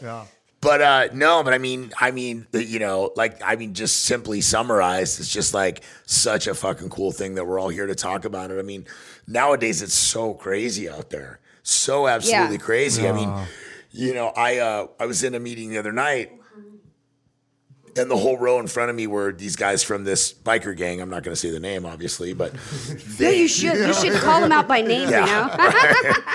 And uh, a couple of them got up and talked about having some time and having recently relapsed and just losing their minds, you know, because it's not the old days. The shit out there is like complete poison, you know. It's, well, like, I- I- and they're just so grateful to have made it back, you know. It's yeah like- it's you know having 13 and 15 year old daughters um and i i do a um I do a project called Awkward Conversations, um, and I just posted some of the stuff up today on my um, Instagram.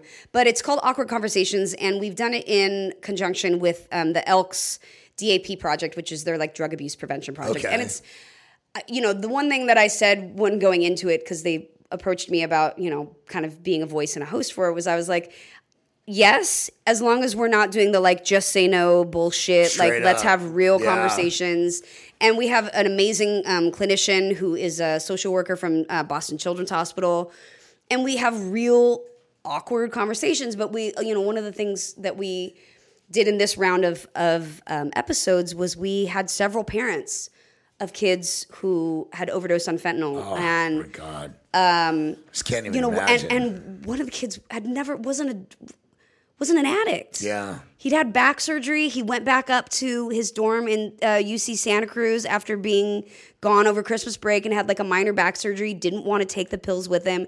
Got up there, his back was hurting. His friend's like, "Yo, you can you can buy like uh, whatever on you know online." Found a spot to buy it, bought it online. Done. That was oh it. my god, And you know, and it's oh my gosh, it's not it's unimaginable. it really man. is it really and i don't it really has uh, the landscape of addiction these days is so much more terrifying that you know it was it was always scary and you know people like us took it to the extremes where it was terrifying for sure. But, but people, it, but you but you never it, it, it, was you didn't I don't know was, you just didn't hear about people dying and like that didn't weren't getting loaded all the time. We're weren't- getting you were people like weren't deliberately putting fucking poison Right. in every single drug that's out there. Like it's it's it's absolutely fucking insane, and it it terrifies me too because like I have little girls, you have little girls. Like, what do you say? Like, I was just talking about it with my wife the other night, and I was like. You know, I mean, I, they have to know that their dad's an addict, Right. and that they're that if they let that girl out of the cage, it could be real bad. You know what I mean? But like, how do you say that, but then also say, but don't try anything because everything's poisonous. you know? Well, I mean, that's it's so it's that's the terrifying part about all of this, right? Is that you know, and my kids know everything about me. You know, they can just Google mom, and they're like, "Oh wow, you were a real disaster." Um, and so I, you know, for better or worse, I don't have the luxury, I guess, of Concealing. of concealing it. Yeah. Thank God, though. Yeah. Because it's so much easier for me to just be like, ah, I'm a, a fuck up, you know, like yes, I, Right. and and talk about it. And I think honestly, my girls and I have a really open, honest relationship. Yes, there's still shit that they, you know, uh. Still, up there. No, that's still that's still shit that they you know lie about, and when they're 13 and 15, but they do know that like and they do they come to me and they're like oh my friend you know was like smoking pot or this friend was like taking pills with me. and i've told them i'm like if anything ever happens in this house come find me i have narcan Yeah. that's always the first you know Straight is up. like and you know when my kids are older i will sure as shit put some of it in their car Yeah, straight up. No, Danny works a lot with. You have two girls? Oh, I thought you had a boy and a yeah girl. no 13 and 15 zoe and b We did. I mean, we did a Narcan training for the for the kids and family members at Bernstein High after that Yep. girl. You know, like literally like weeks after that happened, like went and like did a Narcan Well, and handed out. because you know? uh, Narcan at most LAUSD schools they had a no tolerance program for it. Yeah, so you couldn't before carry, that, yeah. you could not have Narcan on campus. If you had it, it was it would be confiscated. Mm-hmm. So even if you had it and you used it, you'd still get in trouble. yeah. So which is which is ins- stupid. Right. insane. And it t- literally takes a 15 year old cheerleader dying in a school bathroom Right. from an overdose for the for LAUSD to be like, you know what, we're gonna Maybe we're gonna should do some. Narcan hey, we're gonna have right. Narcan in all our LAUSD high school, and then like they go give themselves a pat on the back for Right, doing right, this right. thing when like they were literally like kids were getting suspended, which we were Right. you know for bringing Narcan. And you know, I- it's interesting too, even the conversation about you know um, naltrexone and and and Narcan and all that stuff. When I tell people, I'm like, yeah, no, I keep, I'll keep some in my car and I have some in like my bag when I'm out, like if I'm you know doing street. I was gonna say street work, but then that's not what I meant. Street work on I'm favorite. not doing street work, yeah. No, when I'm out, like you know, any like mutual aid, I'm assisting or anything like that, like you just always have it. yeah. And I never in a million years thought that like, oh, I just carry some, you know, Narcan. Narcan. Because I just see people all the time. Like I'll roll by somebody and be like, Are you Yo, are you cool, man? You, I'm just resting. I'm like, I bet you are. Yeah, you're resting, yeah. standing three quarters of the way up, sir. like, We had a guy at a meeting we go to OD in the bathroom. yeah. And uh, they Narcan him six times or something. Yeah. Yeah. I mean, he's alive, but like, No, I, I walked into Cafe Tropical the other morning. it was like 7 a.m. on a Sunday.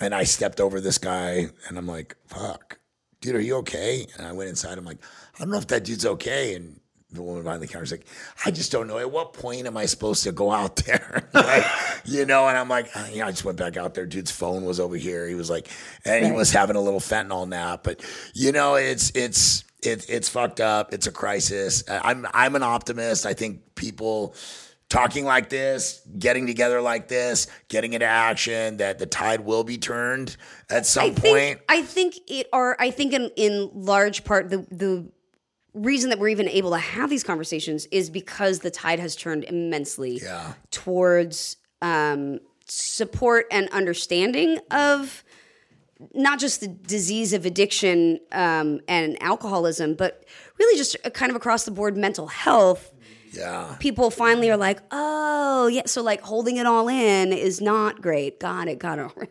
Take notes. You know, like it, it's not good for you. And and I think we're only now just being able to have these conversations in the last few years, really. I mean, it's fucking deadly now, though. Like, you know, I suppose like I'm older than you, but like when you guys were doing it and when Reno and I were doing, Right. like, it wasn't like you know, like doing I- crank, you're not gonna die. Well, now you might. But I mean, it wasn't even like I did whatever you had. My, you know, my house. You walked in, and I had a beautiful Waterford crystal bowl, but it was a lovely dish, and you know, price of admission. Throw what you got in there. Yeah. and we just had a like a just a tic tac fucking mi- mix assortment of all. You didn't know what you were getting. I was the same way. I was a trash and you can. just I grab and you'd be like, "Cool! I wonder what few. these two will do mm-hmm. yeah. together," and take it and like see what happened. That's, I mean, that's insane. Just period. Like that's most people are like, "That's yeah, that's just insane." But now, Not back I, in the day so much. You know well, I no. I, I think People there's probably took- a lot of people people, that would be pride like, in- "That's not normal People behavior." took pride in their drugs back Right. then. Yeah. No. It was. Um. It, but now it. You know, there are the the the lane for not getting it is so narrow now. Mm-hmm. You. It, you know. I. I know even for myself, like coming in the rooms in my 20s over and over and over again, like, you know, w- we all know the people that are like, oh, I thought I'd always make it back, and then they didn't Yeah. but now it- that feels like even scarier because You're it right. just- you said it perfectly. The lane is getting more and more narrow. It used to be the door was kicked open a little bit, and if you you know busted your way in there, you Right. called. There's no room for mistakes Yeah. now. There's no room for. Um, it's just it's it really is uh, life or death in an entirely new way, and I think you know raising kids in this world and in this environment with that um, at the forefront, you know, it's like. I don't know what to do. I don't think any of us know what to do. We're all just kind of trying to figure We're it out. our best. horrified. I mean, our kids are young, but like, Yeah. it's because like, there's no mental health services really. You know what I mean? That was wiped out, right? Yep.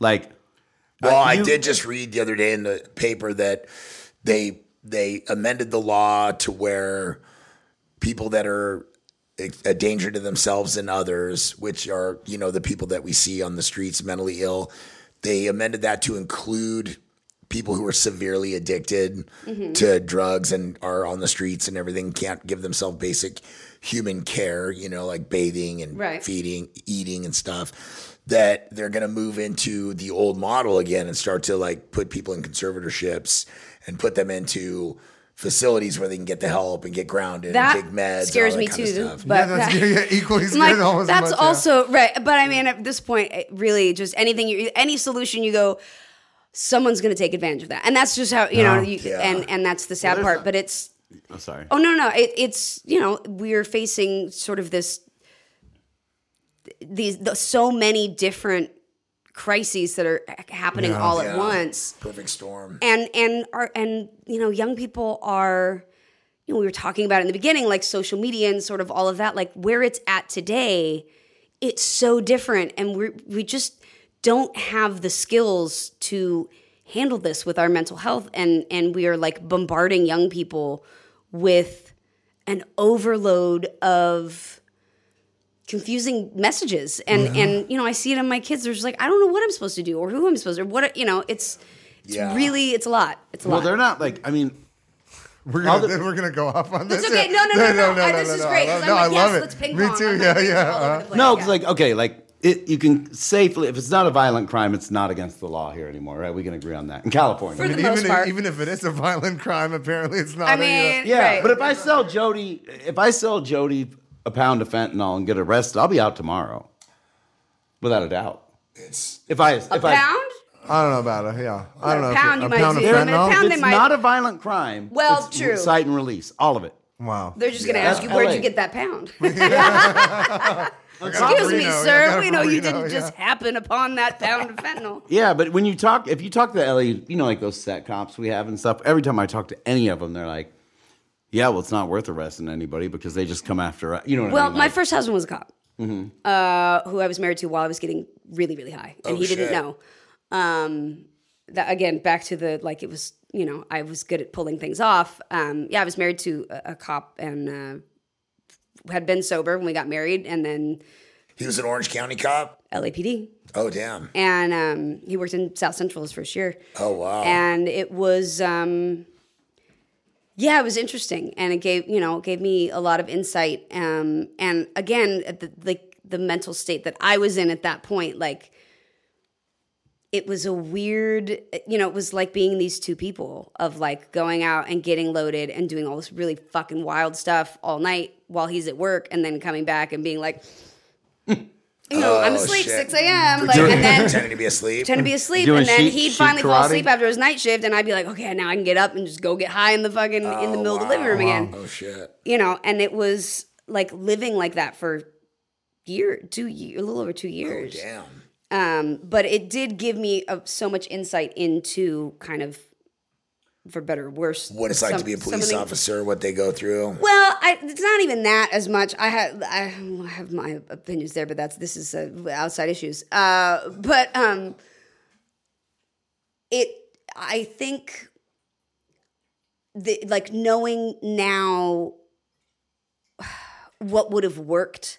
I don't. That's the the the hard thing is is we all know as addicts like there's just. Until it's gonna click, it's Yeah, you- I- Yeah.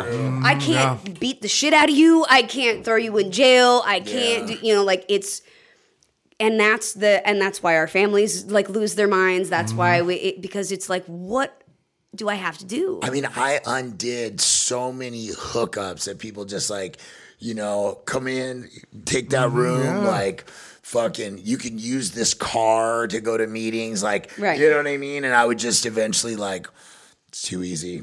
Right. All right, guys, I gotta go. Sorry. You know what I mean? Right. Like or just fuck things up, opportunities over and over and over again. It's so funny because after CRLA, I tried to go back and work in fashion and I just wasn't into it. I went and worked at another treatment center out in Santa Monica and I was working with this dad who was kind of affluent and he had this kid that he was like working with, you know, trying to get sober for years and Lazy and Rocco knew the kid and and I was doing admissions at the time. They're like, good luck, you know, and and I was trying to help the guy and trying to help the kid and all this shit. And, you know, he, we finally get him in, get him to come in, and he has somebody throw a fucking tennis ball full of dope over the fence after like weeks and weeks and weeks of trying to wrangle him and do all this stuff. And I was still talking to that, the dad, trying to get him into another place.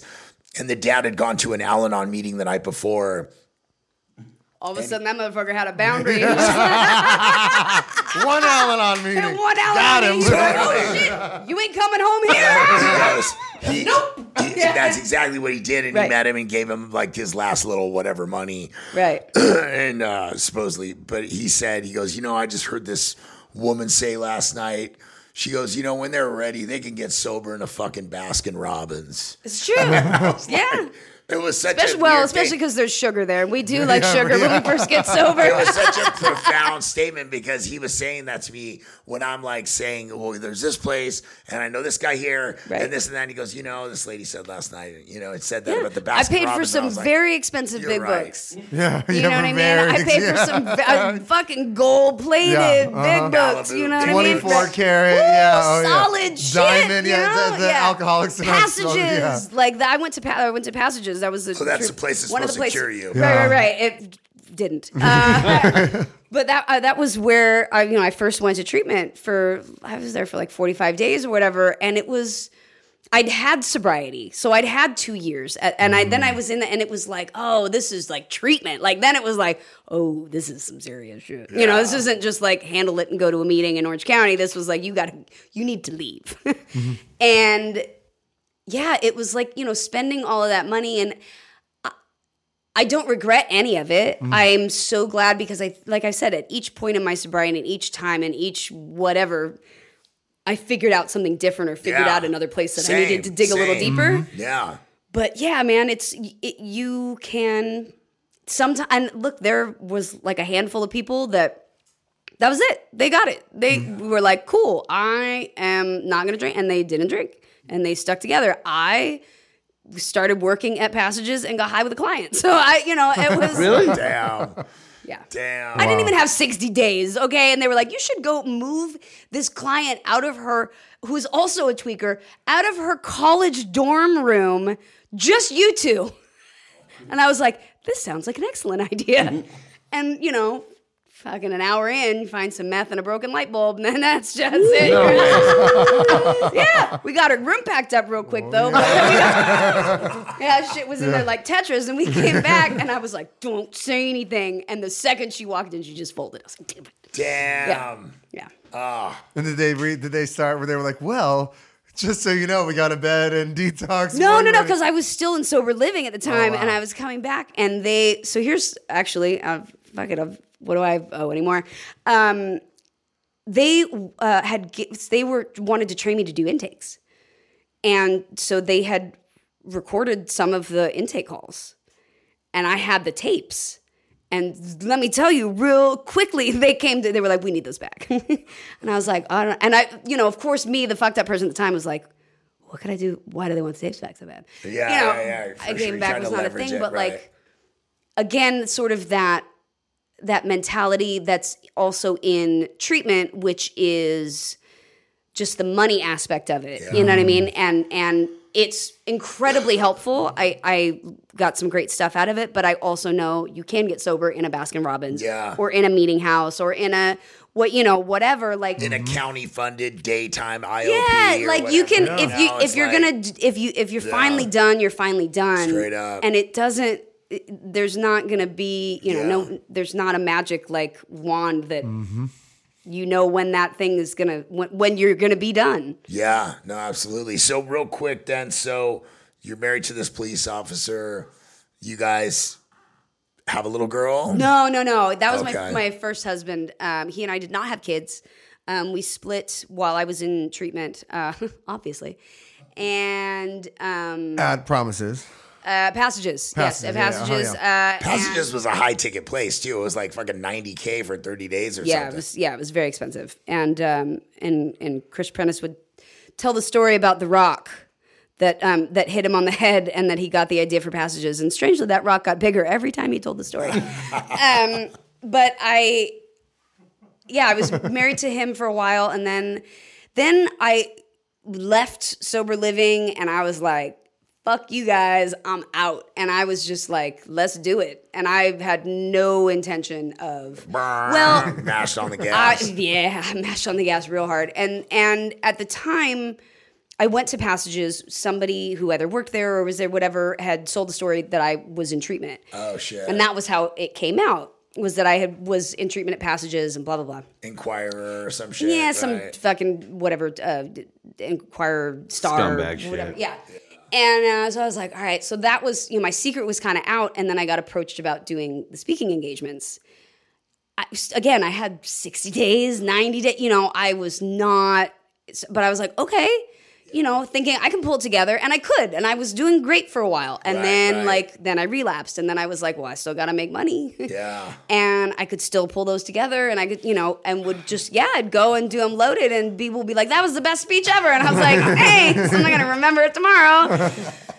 and, but that eats at you, man. That fucking eats at you. You sit in a hotel room at night when you've just told a crowd of 800 people like How- your journey and that you know like how painful it was and all these awful things. And you're like and i'm so glad i'm getting my life together now. And then you walk off stage and you're like i'm a fucking liar.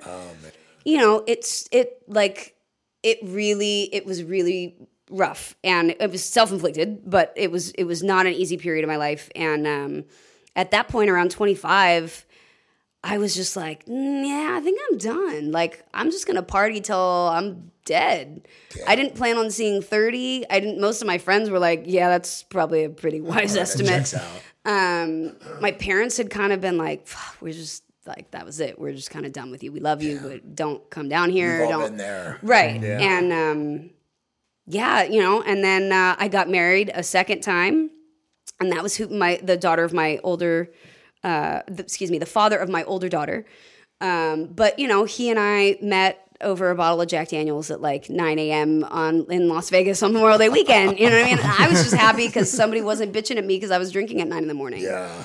And now he was not quite as crazy as I. He was like, "Oh yeah, Memorial Day weekend." I'm like, "Bitch, this is a Tuesday. Welcome." And that didn't last. That was like 14 months from the time we met, got married, uh, had a kid, and got divorced. It was like No 14 way. months. Yeah, yeah. I, I, uh, I- and I tried was trying to get sober again after I'd had my older daughter, and was really struggling. But I will say that point in my life was a huge wake up call for me Yeah. because my entire life I'd had this resentment uh, against my biological mom. That and it wasn't even a resentment necessarily against her. It was a why am I not enough? Why was I like, you know, How why, could you how just could you just like how, right? And I, you know, I had some fairly traumatic stuff as an infant go on, and and wound up in the hospital and things like that, and so you know it was uh, just all this questioning of like what's wrong with me. Yeah. And then suddenly I had my daughter and I couldn't figure out how to stop drinking. Oh man. Yeah. And it had nothing to do with her. Yeah. And all of a sudden I had this immense understanding and compassion for where my biological mom had been at that point and I went, "Oh shit." None of that was about me. I've held on to this for 26 fucking years and and and tried to be or tried to not be or to whatever this this idea of this person Yeah. because of something uh, that I thought that they had done. And then all of a sudden I was in very much the same position and I couldn't stop and I knew it wasn't for lack of love. I knew it wasn't for that I'm a terrible person. I knew it was, you know, all these things. I knew it was just because I was a fucking alcoholic and I could not. If the choice was there, I was choosing to drink. Yeah. And What, um, a, what a what a realization. it was a huge realization and a really big turning point um, in in in my sobriety because I was never a person that held on to like resentments. Like it wasn't when they I had the force. I was like, I don't know. I'm like, I let shit go pretty much. Like most of the time, if there's an argument, I probably cause. I like I had no problem in being like, I see my part and all this kind right, of stuff. right, right. But I didn't. I did. I had those resentments against self and those, you know, those unhealed wounds and things that you really can't possibly understand until you get a little life experience, you know? And even now, like now having 13 and 15 year old daughters, God, I'm finding forgiveness for my mom. I'm gonna need that playbook. You know what I mean? no, you don't want mine. It's terrible. Bad plays, real bad plays. Everything goes to shit. We've lost many a game. Um, we're playing with our third string. No. Um, but, you know, I now having teenage daughters, you know, those years of holding on to when your mom called you a name or like threw something across the room because she was pissed or said whatever. And those things that you just, I can't believe my mother would say that, you know? And then you have kids and they, and you throw a fucking phone across the room and you're like, I'm, and I would, ju- I just call my mom today and I go, I'm so sorry. I'm so sorry.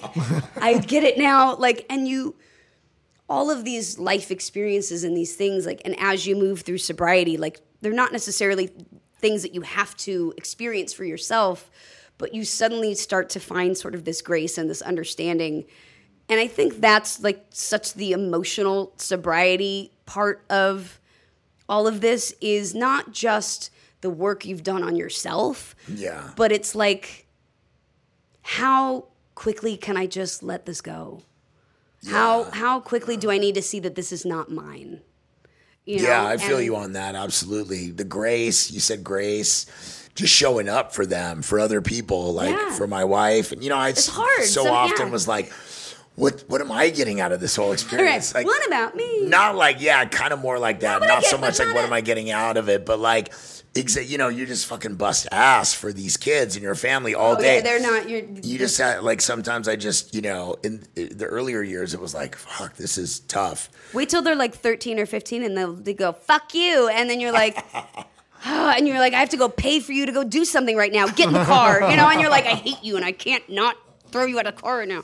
You know, it's Yeah. awful. Like, and you just suddenly you're like, I like- get it. I get why Yeah. people lose it because you're like, I ha- I don't know how to do this. Well, I just settle into this idea that like total humility because of like everywhere that I've been in my life and the choices that I've made have gotten me to the fucking Yeah. motels and the needles and the Right. traumatic situations and the ODs and the I have I get to be in this situation and to be a husband and to be a father and to show up for them every day and and if that's all I get to do between now and the time that I go join the big man upstairs. That's fucking a W. That's a huge win compared to anything that I could have, any life that I could have carved out with my broken instruments of a Right. brain that were like trying to be like whatever, big baller, cool guy in a 300 I- square foot Beverly Hills apartment. Right. You well, know, and I think too, like the Hollywood. You know, the humility. uh, You know, you talked about it, and like,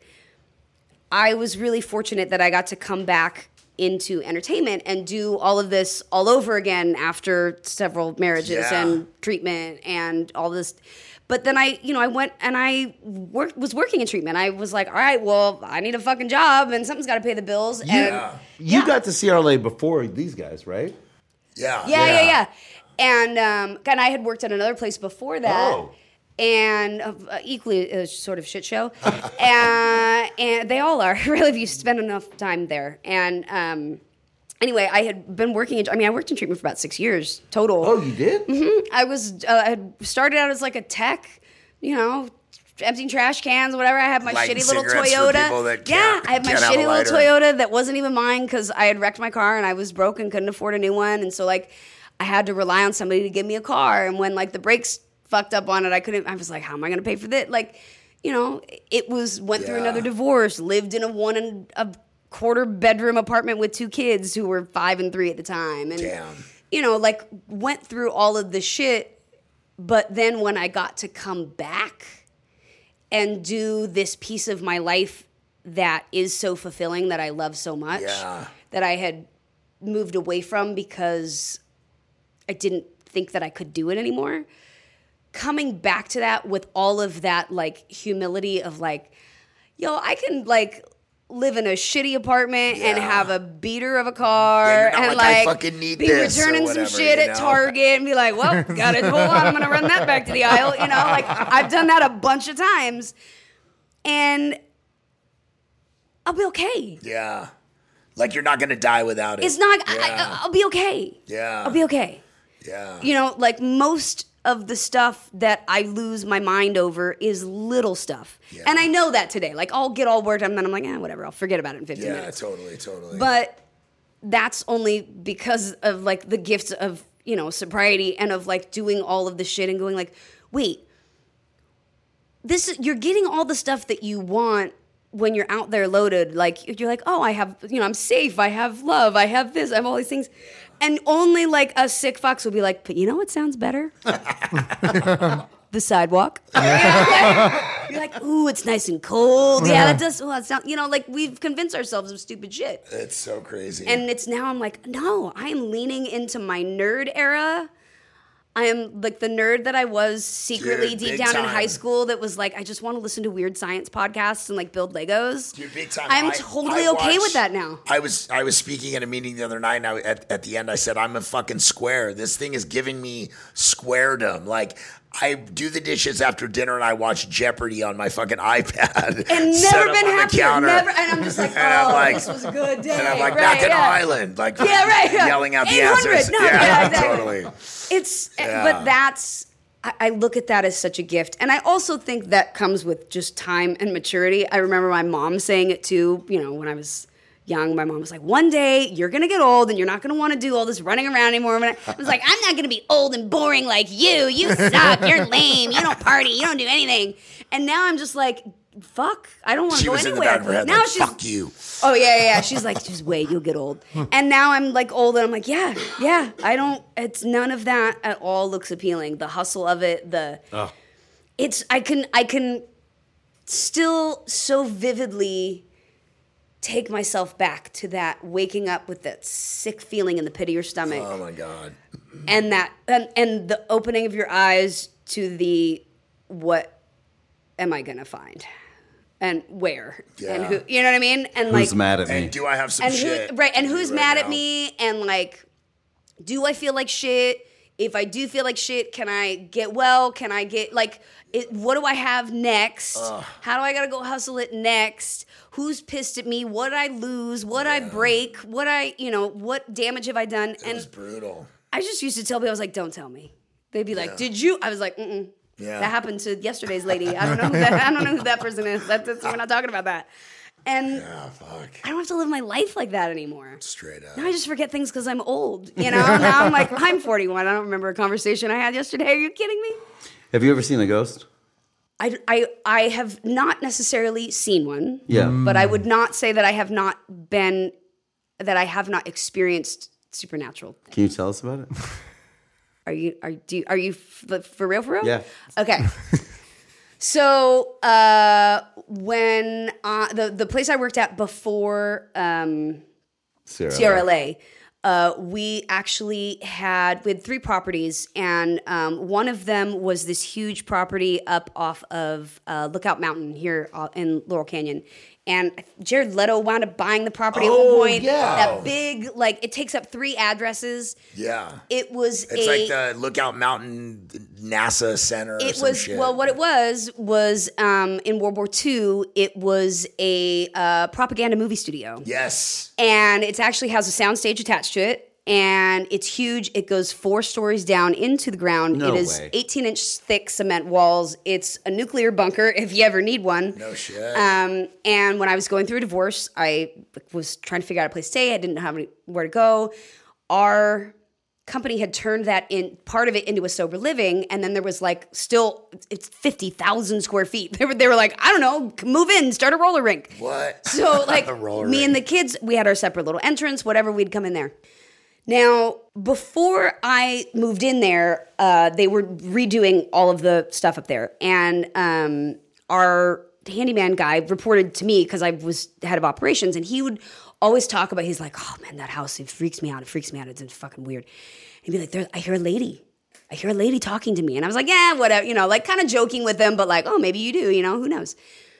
Well, we moved in, and I had my kids that lived with me there, and it was this huge, like 1,200 square foot apartment, basically. It was like just one big giant room. I called it the Scarface bathroom because it had, no joke, a bathtub that was like as big as this, n- almost as oh, big as this room, and like this deep. The kids were like, "This is great!" They like swim in it. All black three hours to tile. It was it so up. weird, like 18 inch thick cement walls, black tile. I, it was like nuts. weird. Wow.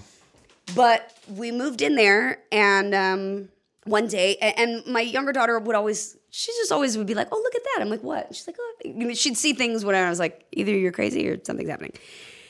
So I'm in the bathroom brushing my teeth one day, and I hear her going, "No, no, no, no, no, no, no, I don't want, no, please." And I was like, "What the?" So I peeked my head around the thing, and she's like, "Mommy, tell her to stop talking to me." And I'm like, "Who?" And she's like, "The lady in the corner." Whoa. And I was like, okay. So we never went into the hallway from our we always entered because we had a separate little entrance. But what I realized was is the exact hallway, room number five, was directly across the hall from us. And that was always where the guy said he would hear the voice coming from. So yeah, there was a I don't know, the lady in the Oh, corner. shit. And That's a um, good one. yeah. That's so heavy. yeah. That's super heavy. Wow. And did you stay there longer? Did you guys move out shortly We after? stayed, I mean, well, we stayed there as long as we could, and then I wound up having to move to another apartment. Um, but no, I was there. I just was like, um, "Excuse me, hi, we're gonna be sharing the space." Um, Talk to the lady. yeah, I just told, I would like told my kid I was like, "Let's just talk to her and like tell her that she's scaring you a little bit, and maybe like she, you know, Yeah, she'll leave that's us a good way alone." to handle it. Yeah. I don't, I don't. I, I don't want to be like, ah, you know? she's like three, you know. So I was like, let's have a reasonable conversation with the invisible lady in the corner. I love that. Wow. And uh, you know, we didn't have too many other problems, but there was a lot of knocking, a lot of like you'd hear steps at night, and nobody was in that end of the And house. And this whole facility that 180 had bought it or whatever. we rented it. Oh, we was it rented it, and then 180? it was yeah, Yeah. and then it was gonna. We were gonna turn it in. They wanted to turn part of it into an art gallery. They were gonna start very much like Sierra Leone was like. Yeah. Now let's do. Ev- I mean, as Yeah. addicts do, and addicts who run, you know, treatment centers, we go. I've got a great idea. We're gonna build our own city, and it's all gonna be in these walls. right, mm-hmm. right. Is um, 180 like the same as the hills? Or no? they were somehow or another. They- there was a very bad parting of ways there. There, Okay. that's a, again, I, like I'm telling, I'm like, oh, I've lived this story three or four times over in different locations. Um, yeah, I got, yeah, got- before my time. Oh I yeah, we all got before, fired yeah, there. There was a hostile takeover. No way. We showed up to work one day. Everybody had been fired. I was the only one that wound up staying on because I was the only one that knew what the fuck was happening there with the new owners. shit. I called them up. I was like, "This was when I was living at the center." Uh-huh. I showed up. I was like, "I can't lose my job because I live at my job. I need this job." And I just called them and I was like, look, I don't give a I'm not loyal to anybody else in this fucking property except me and my kids. Yeah. What do you need to do to start this new company? and I was and they were I was the only person they kept out of like 120 people. Really? I begged my way back into a job to try and restart that center. But That's awesome. it's neither here nor there. We go on tangents. Wow. I, I wonder if this episode's made any sense. Yes, Or to if us it has. Yeah, no, listening yeah. to it is like, what "God, the? This woman when you listen shut back, up." they're fucking incredible. Yeah. Yeah, but they just when you're doing them, you're like, uh, what the fuck is going on here? I just, I, I, every time I just I leave a room and I go, why did you talk that much? No. No, it's great. Yeah. the second question we have. We- because and we two asked this to questions. This is only this the is- second is- question yeah, we've gotten yeah, to. yeah. I just haven't stopped talking. There's only two. We only asked two questions. That's Right. it. Yeah. Have you ever seen a ghost? Yeah. And what's your favorite color? Nothing much, right? Just one. No, be- a little bit better. A little bit. Yeah, not your Favorite sign. food? Yeah. Have you ever smoked PCP or Sherm? Yes, unknowingly. Oh, let's hear Uh, it. I was in Long Beach where I used to hang out. Oh, out. Long Beach and PCP? Shocking. I- yeah, right. Yeah. I saw somebody get shot on on that. That was not fun.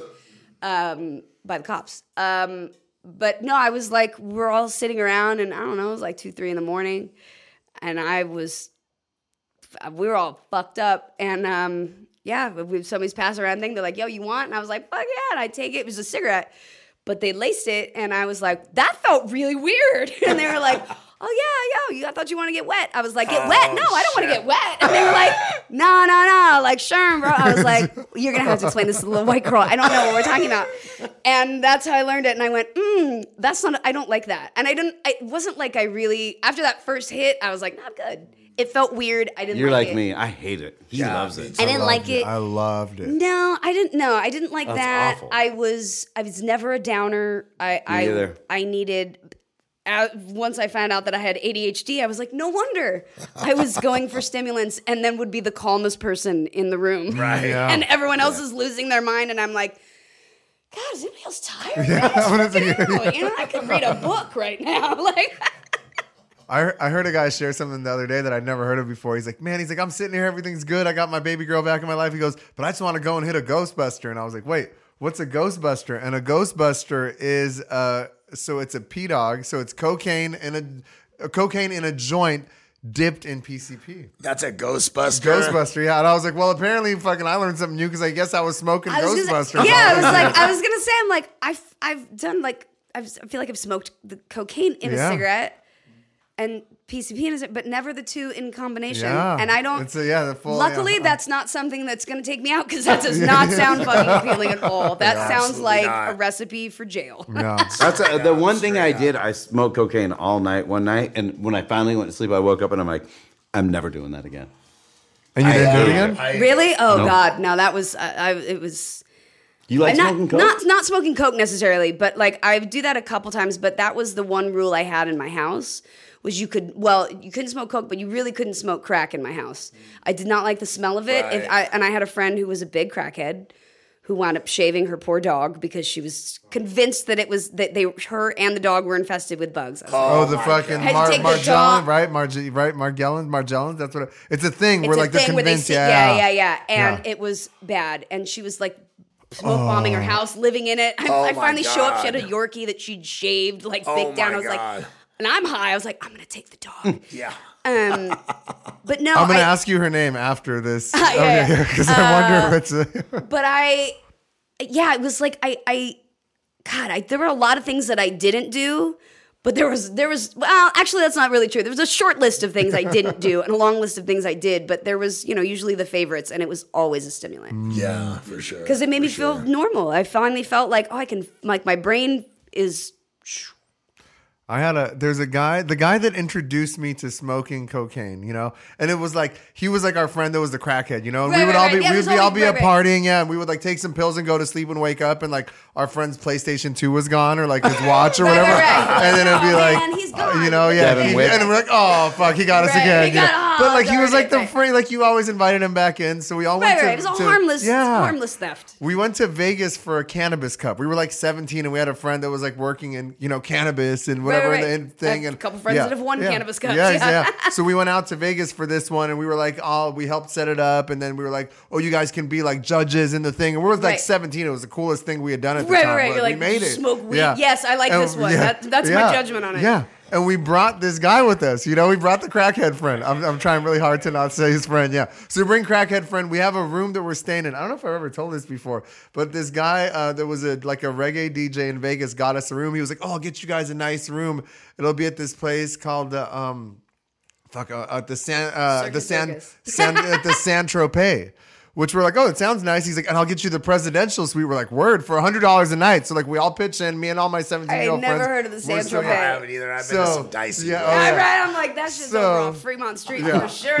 That is downtown Las Vegas. Yeah. So we're staying at the San Tropez. You know, we're at the Cannabis Cup. We go and we judge it and we get all this weed and we come back and we're having a good time. And like the weird thing about the San Tropez is we would show up and there would kind of be like we had a room that was like poolside and whatever. And there would kind of be like people that would walk by and uh and would like peek into our room and keep going and shit, you know, like would walk Was by. it like a swingers hotel? Oh, So no we go out one night. We go to a, to, to a, we go to out to a strip club, and we come back. And we're coming back, and we're like, and it was me and my buddy Mark, and we're and we're like, And oh, we're everyone had the their windows Saint-Tropez. open and boning. Yeah, oh, he's like, we're standing at the San Tropez. He's like, oh, couple, huh? How long you guys been together? We're like, wait, what? And he's like, yeah. He's like the San Tropez, you know. And I was like, yeah, shut up. And we was like, no, that's the that's like the gay swinger nudist fucking spot, you know. I'm like, this is where the guy puts us up, you know, like we're like literally 18 100 bucks years a night old, for the yeah, 100 bucks a presidential night, suite, fuck it. yeah. Hey, we had like the the hot tub, the fucking the heart shaped hot tub in there, Yes. the whole nine, you know. So we're hanging out, and the entire time we're clowning this kid for being a crackhead. We're like, you you fucking crack. We would just call him the crackhead, you know. Right, and, right, uh, right. And he would like disappeared Because you always night. need one fucked up person in your group that's more fucked Worse up than than everybody and you gotta like talk Yeah, shit. like, you gotta yeah. you We're gonna get your put you shit down. Yeah, together." yeah, exactly. Right. And then crack was always like so, you know what I mean? It was all over to like, you know, smoking crack was like the I just worst didn't thing like the smell do. of it. I Yeah, just like, oh, yeah. I don't like the smell. Take it outside. Yeah.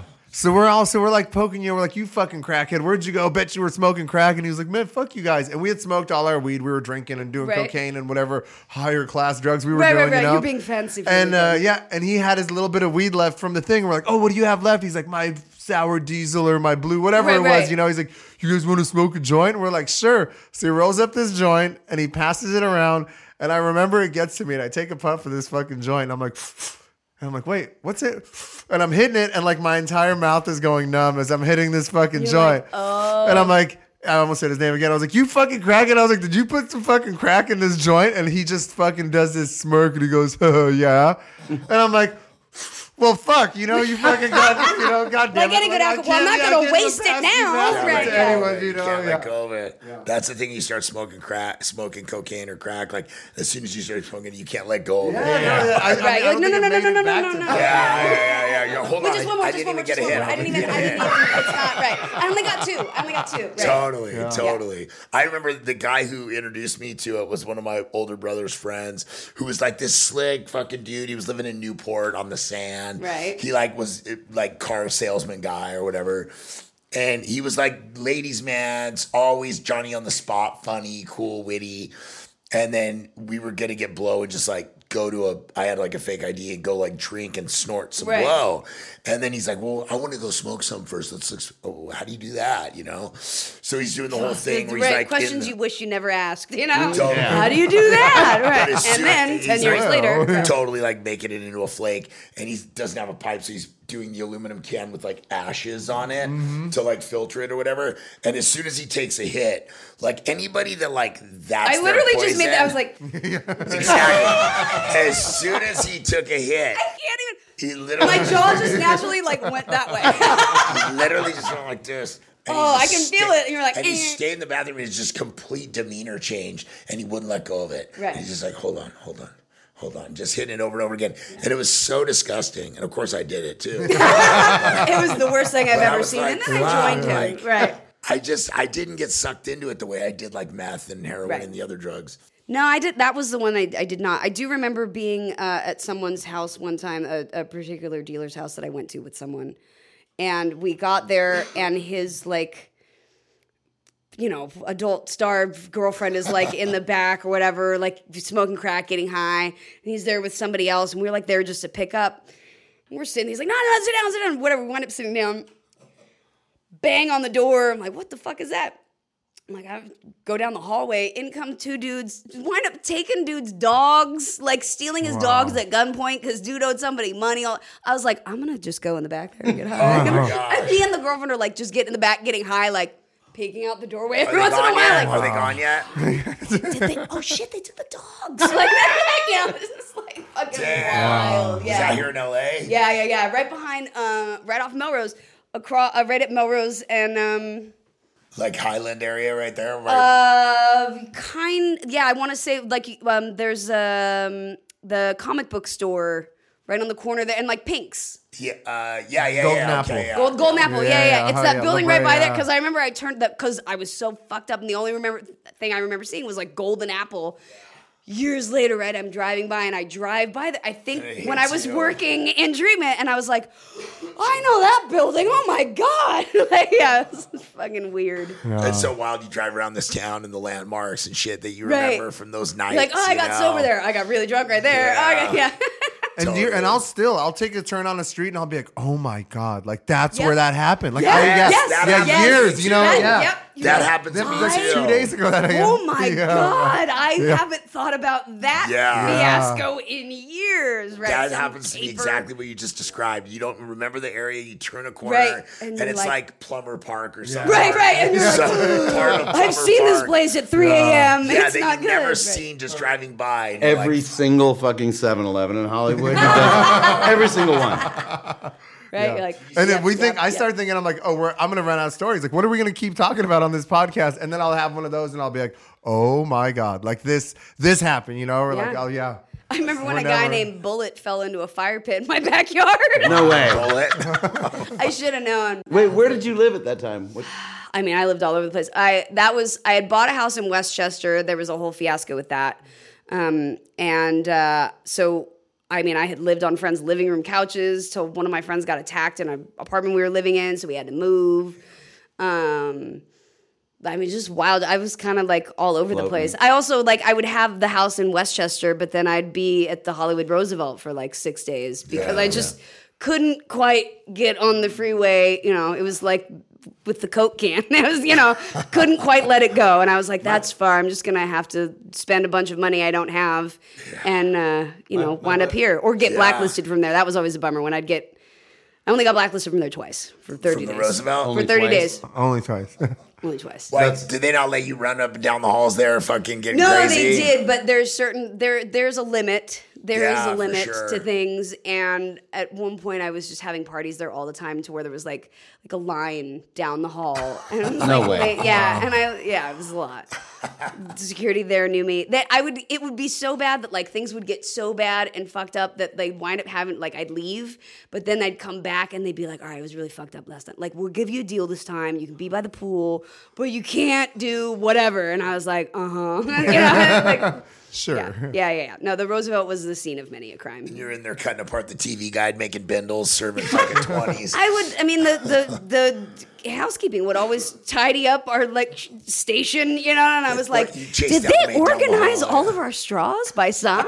They you know? cleaned. Okay, I got. I got. You did literally just brought it back. We were there. I think it was maybe my. I have weird maybe my stories there, 29th too, by the wow, way. my 29th birthday. We were staying there, and we had a pookie bong, and we went out somewhere. We Right. went partying, and we came back, and they cleaned, Cleaned it. out the bong, and they put it there right like it was clean. We were like. Wait, we were shook. You know, we Yeah. were like, "Oh my Yeah. god!" They cleaned the. They cleaned. They, the cleaned shit. out, They yeah. wiped off the table, Yeah. put all the little things in it. Yeah. I'm telling No you. way. Yeah. Yes, Yes, I'm yeah. telling you, housekeeping at the Roosevelt 20 something years ago Yeah. was respect. fastidious. Yeah, ten years ago it was still yeah, pretty I used good. to just buy all the valet guys there like in and out Mm. because That's awesome. They'd just go run errands for me around Hollywood. I'd be like, "Hey, it's 3 a.m. Can you go pick this package up from this house three blocks away or whatever?" You know, and they just deliver or be Three like, "I need. away. Can you go get me a bottle of Jack Daniels at 11 p.m. You know, whatever." And then I just go get in and out and come back and be like, "Thanks, awesome. guys." Yeah. That's awesome. Buy myself a favor. I love it. I love it. OG But I- Hollywood, old days. it's you know what like i said we I, I laugh about it and we tell these fun stories and like yes and all that stuff but you know at the end of the day like those are the fun silly things that you know then we leave out you know somebody getting The shot at in, Yeah, no you know in the back seat of your car or you know somebody ODing at your house and you're like you know figuring out what to do with them or you know all of these things um which was probably super hairy too, but like being who you were, it's like you know the the the, the tabloids and the shit. Like as soon as anything popped off, you're like, Right. here we go. I, you know, I mean, again, the days of the days, uh, uh, I did most of my crazy partying and fucking up in the days before cell phone cameras.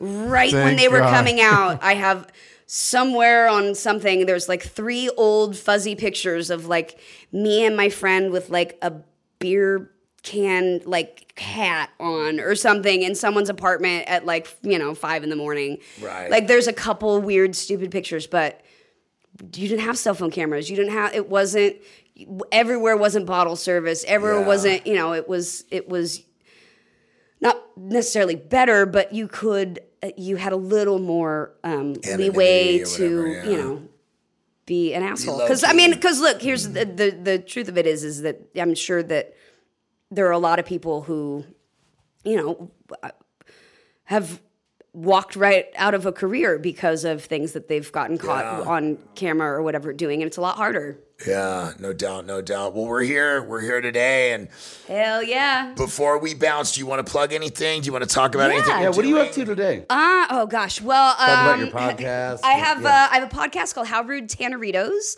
which is a Full House rewatch podcast, the original series, which has been really fun because I never watched the show. That's awesome. That was your right? Yeah, I never watched the show. you show. don't even think of that. Fuck, of course you didn't watch it. Yeah, it was That's five. What the fuck did I- Yeah. and also, I don't watch things that I do most of the time because I would probably change careers. but I I going just back heard and Will- watching Willem it is so Dafoe much just said fun. that the other day on a podcast. A what? Willem Dafoe just said that on a podcast the other day too, and he had some kind of you know psychology behind it. So I get, I, it, it, it's if I see what's happening out here, like it, I just become very critical and yourself. judgmental. Yeah.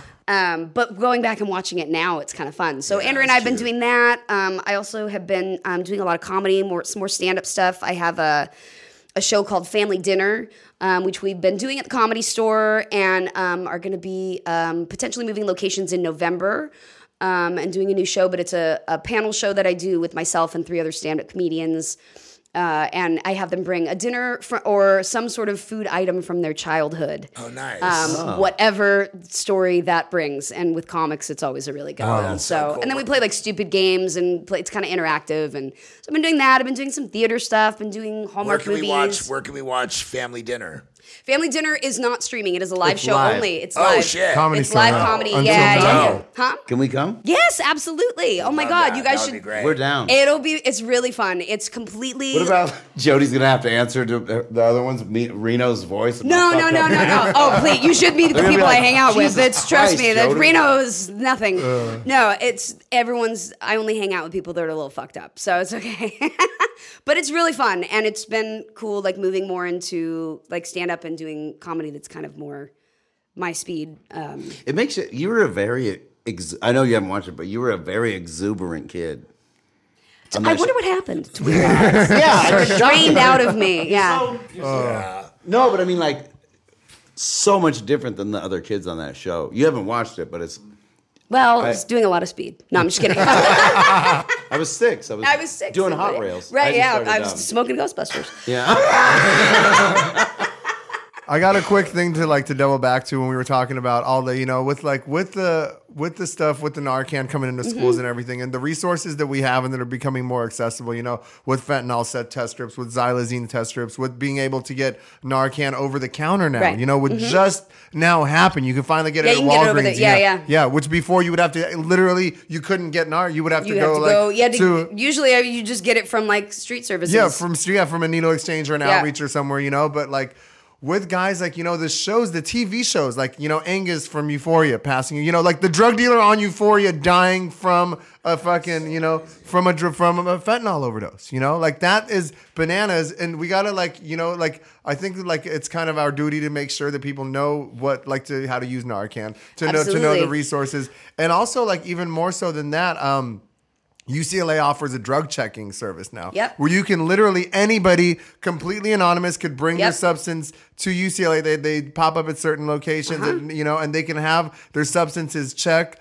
completely anonymous Yep. and and to see exactly not just if it's cut with fentanyl or xylazine or whatever. Right. They can tell you if it's cut with fucking What's xylazine? I'm sorry. Xylazine is a new. It's um. It's the stuff that actually causes like really severe um, lesions and abrasions Oh. um, and abscesses and like is basically like a flesh eating. Like it just oh, rots your skin away. The stuff that's like And in- they're now in cutting. Now Kensington. they're they're replacing cutting stuff instead of fentanyl. They're cutting it with xylazine. yeah, and they're cutting fentanyl with, xylazine, to They make, it last, longer. No right? way. Yeah. Yeah. yeah, yeah, yeah, So now people will go specifically to get fentanyl, and they cut that with xylazine, and then that people are like literally having parts of their hands and legs run off. That's what we're talking about, though. It's like our kid, kids, you know, like they're they're all on Instagram, and they. It, the bigger problem is like these young people dying from fentanyl. Like, there's no taboo in it. Like using needles Right. is like they all fucking do it. All the young people we know. Yeah. Right. Or they're smoke, or they're not. They're taking Right. a pill, or they're they're taking one hit off of some foil. It's not like people dying from shooting IV drugs. right That's it's, the it's, yeah. that's the thing and Yeah. that that was what was really uh, important in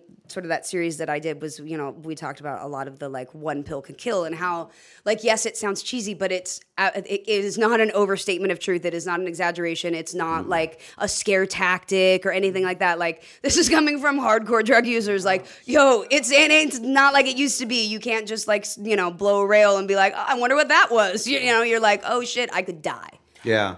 It's like those comedians in Venice. Remember that? There's like three of them partying. two of the three too. died. Yep.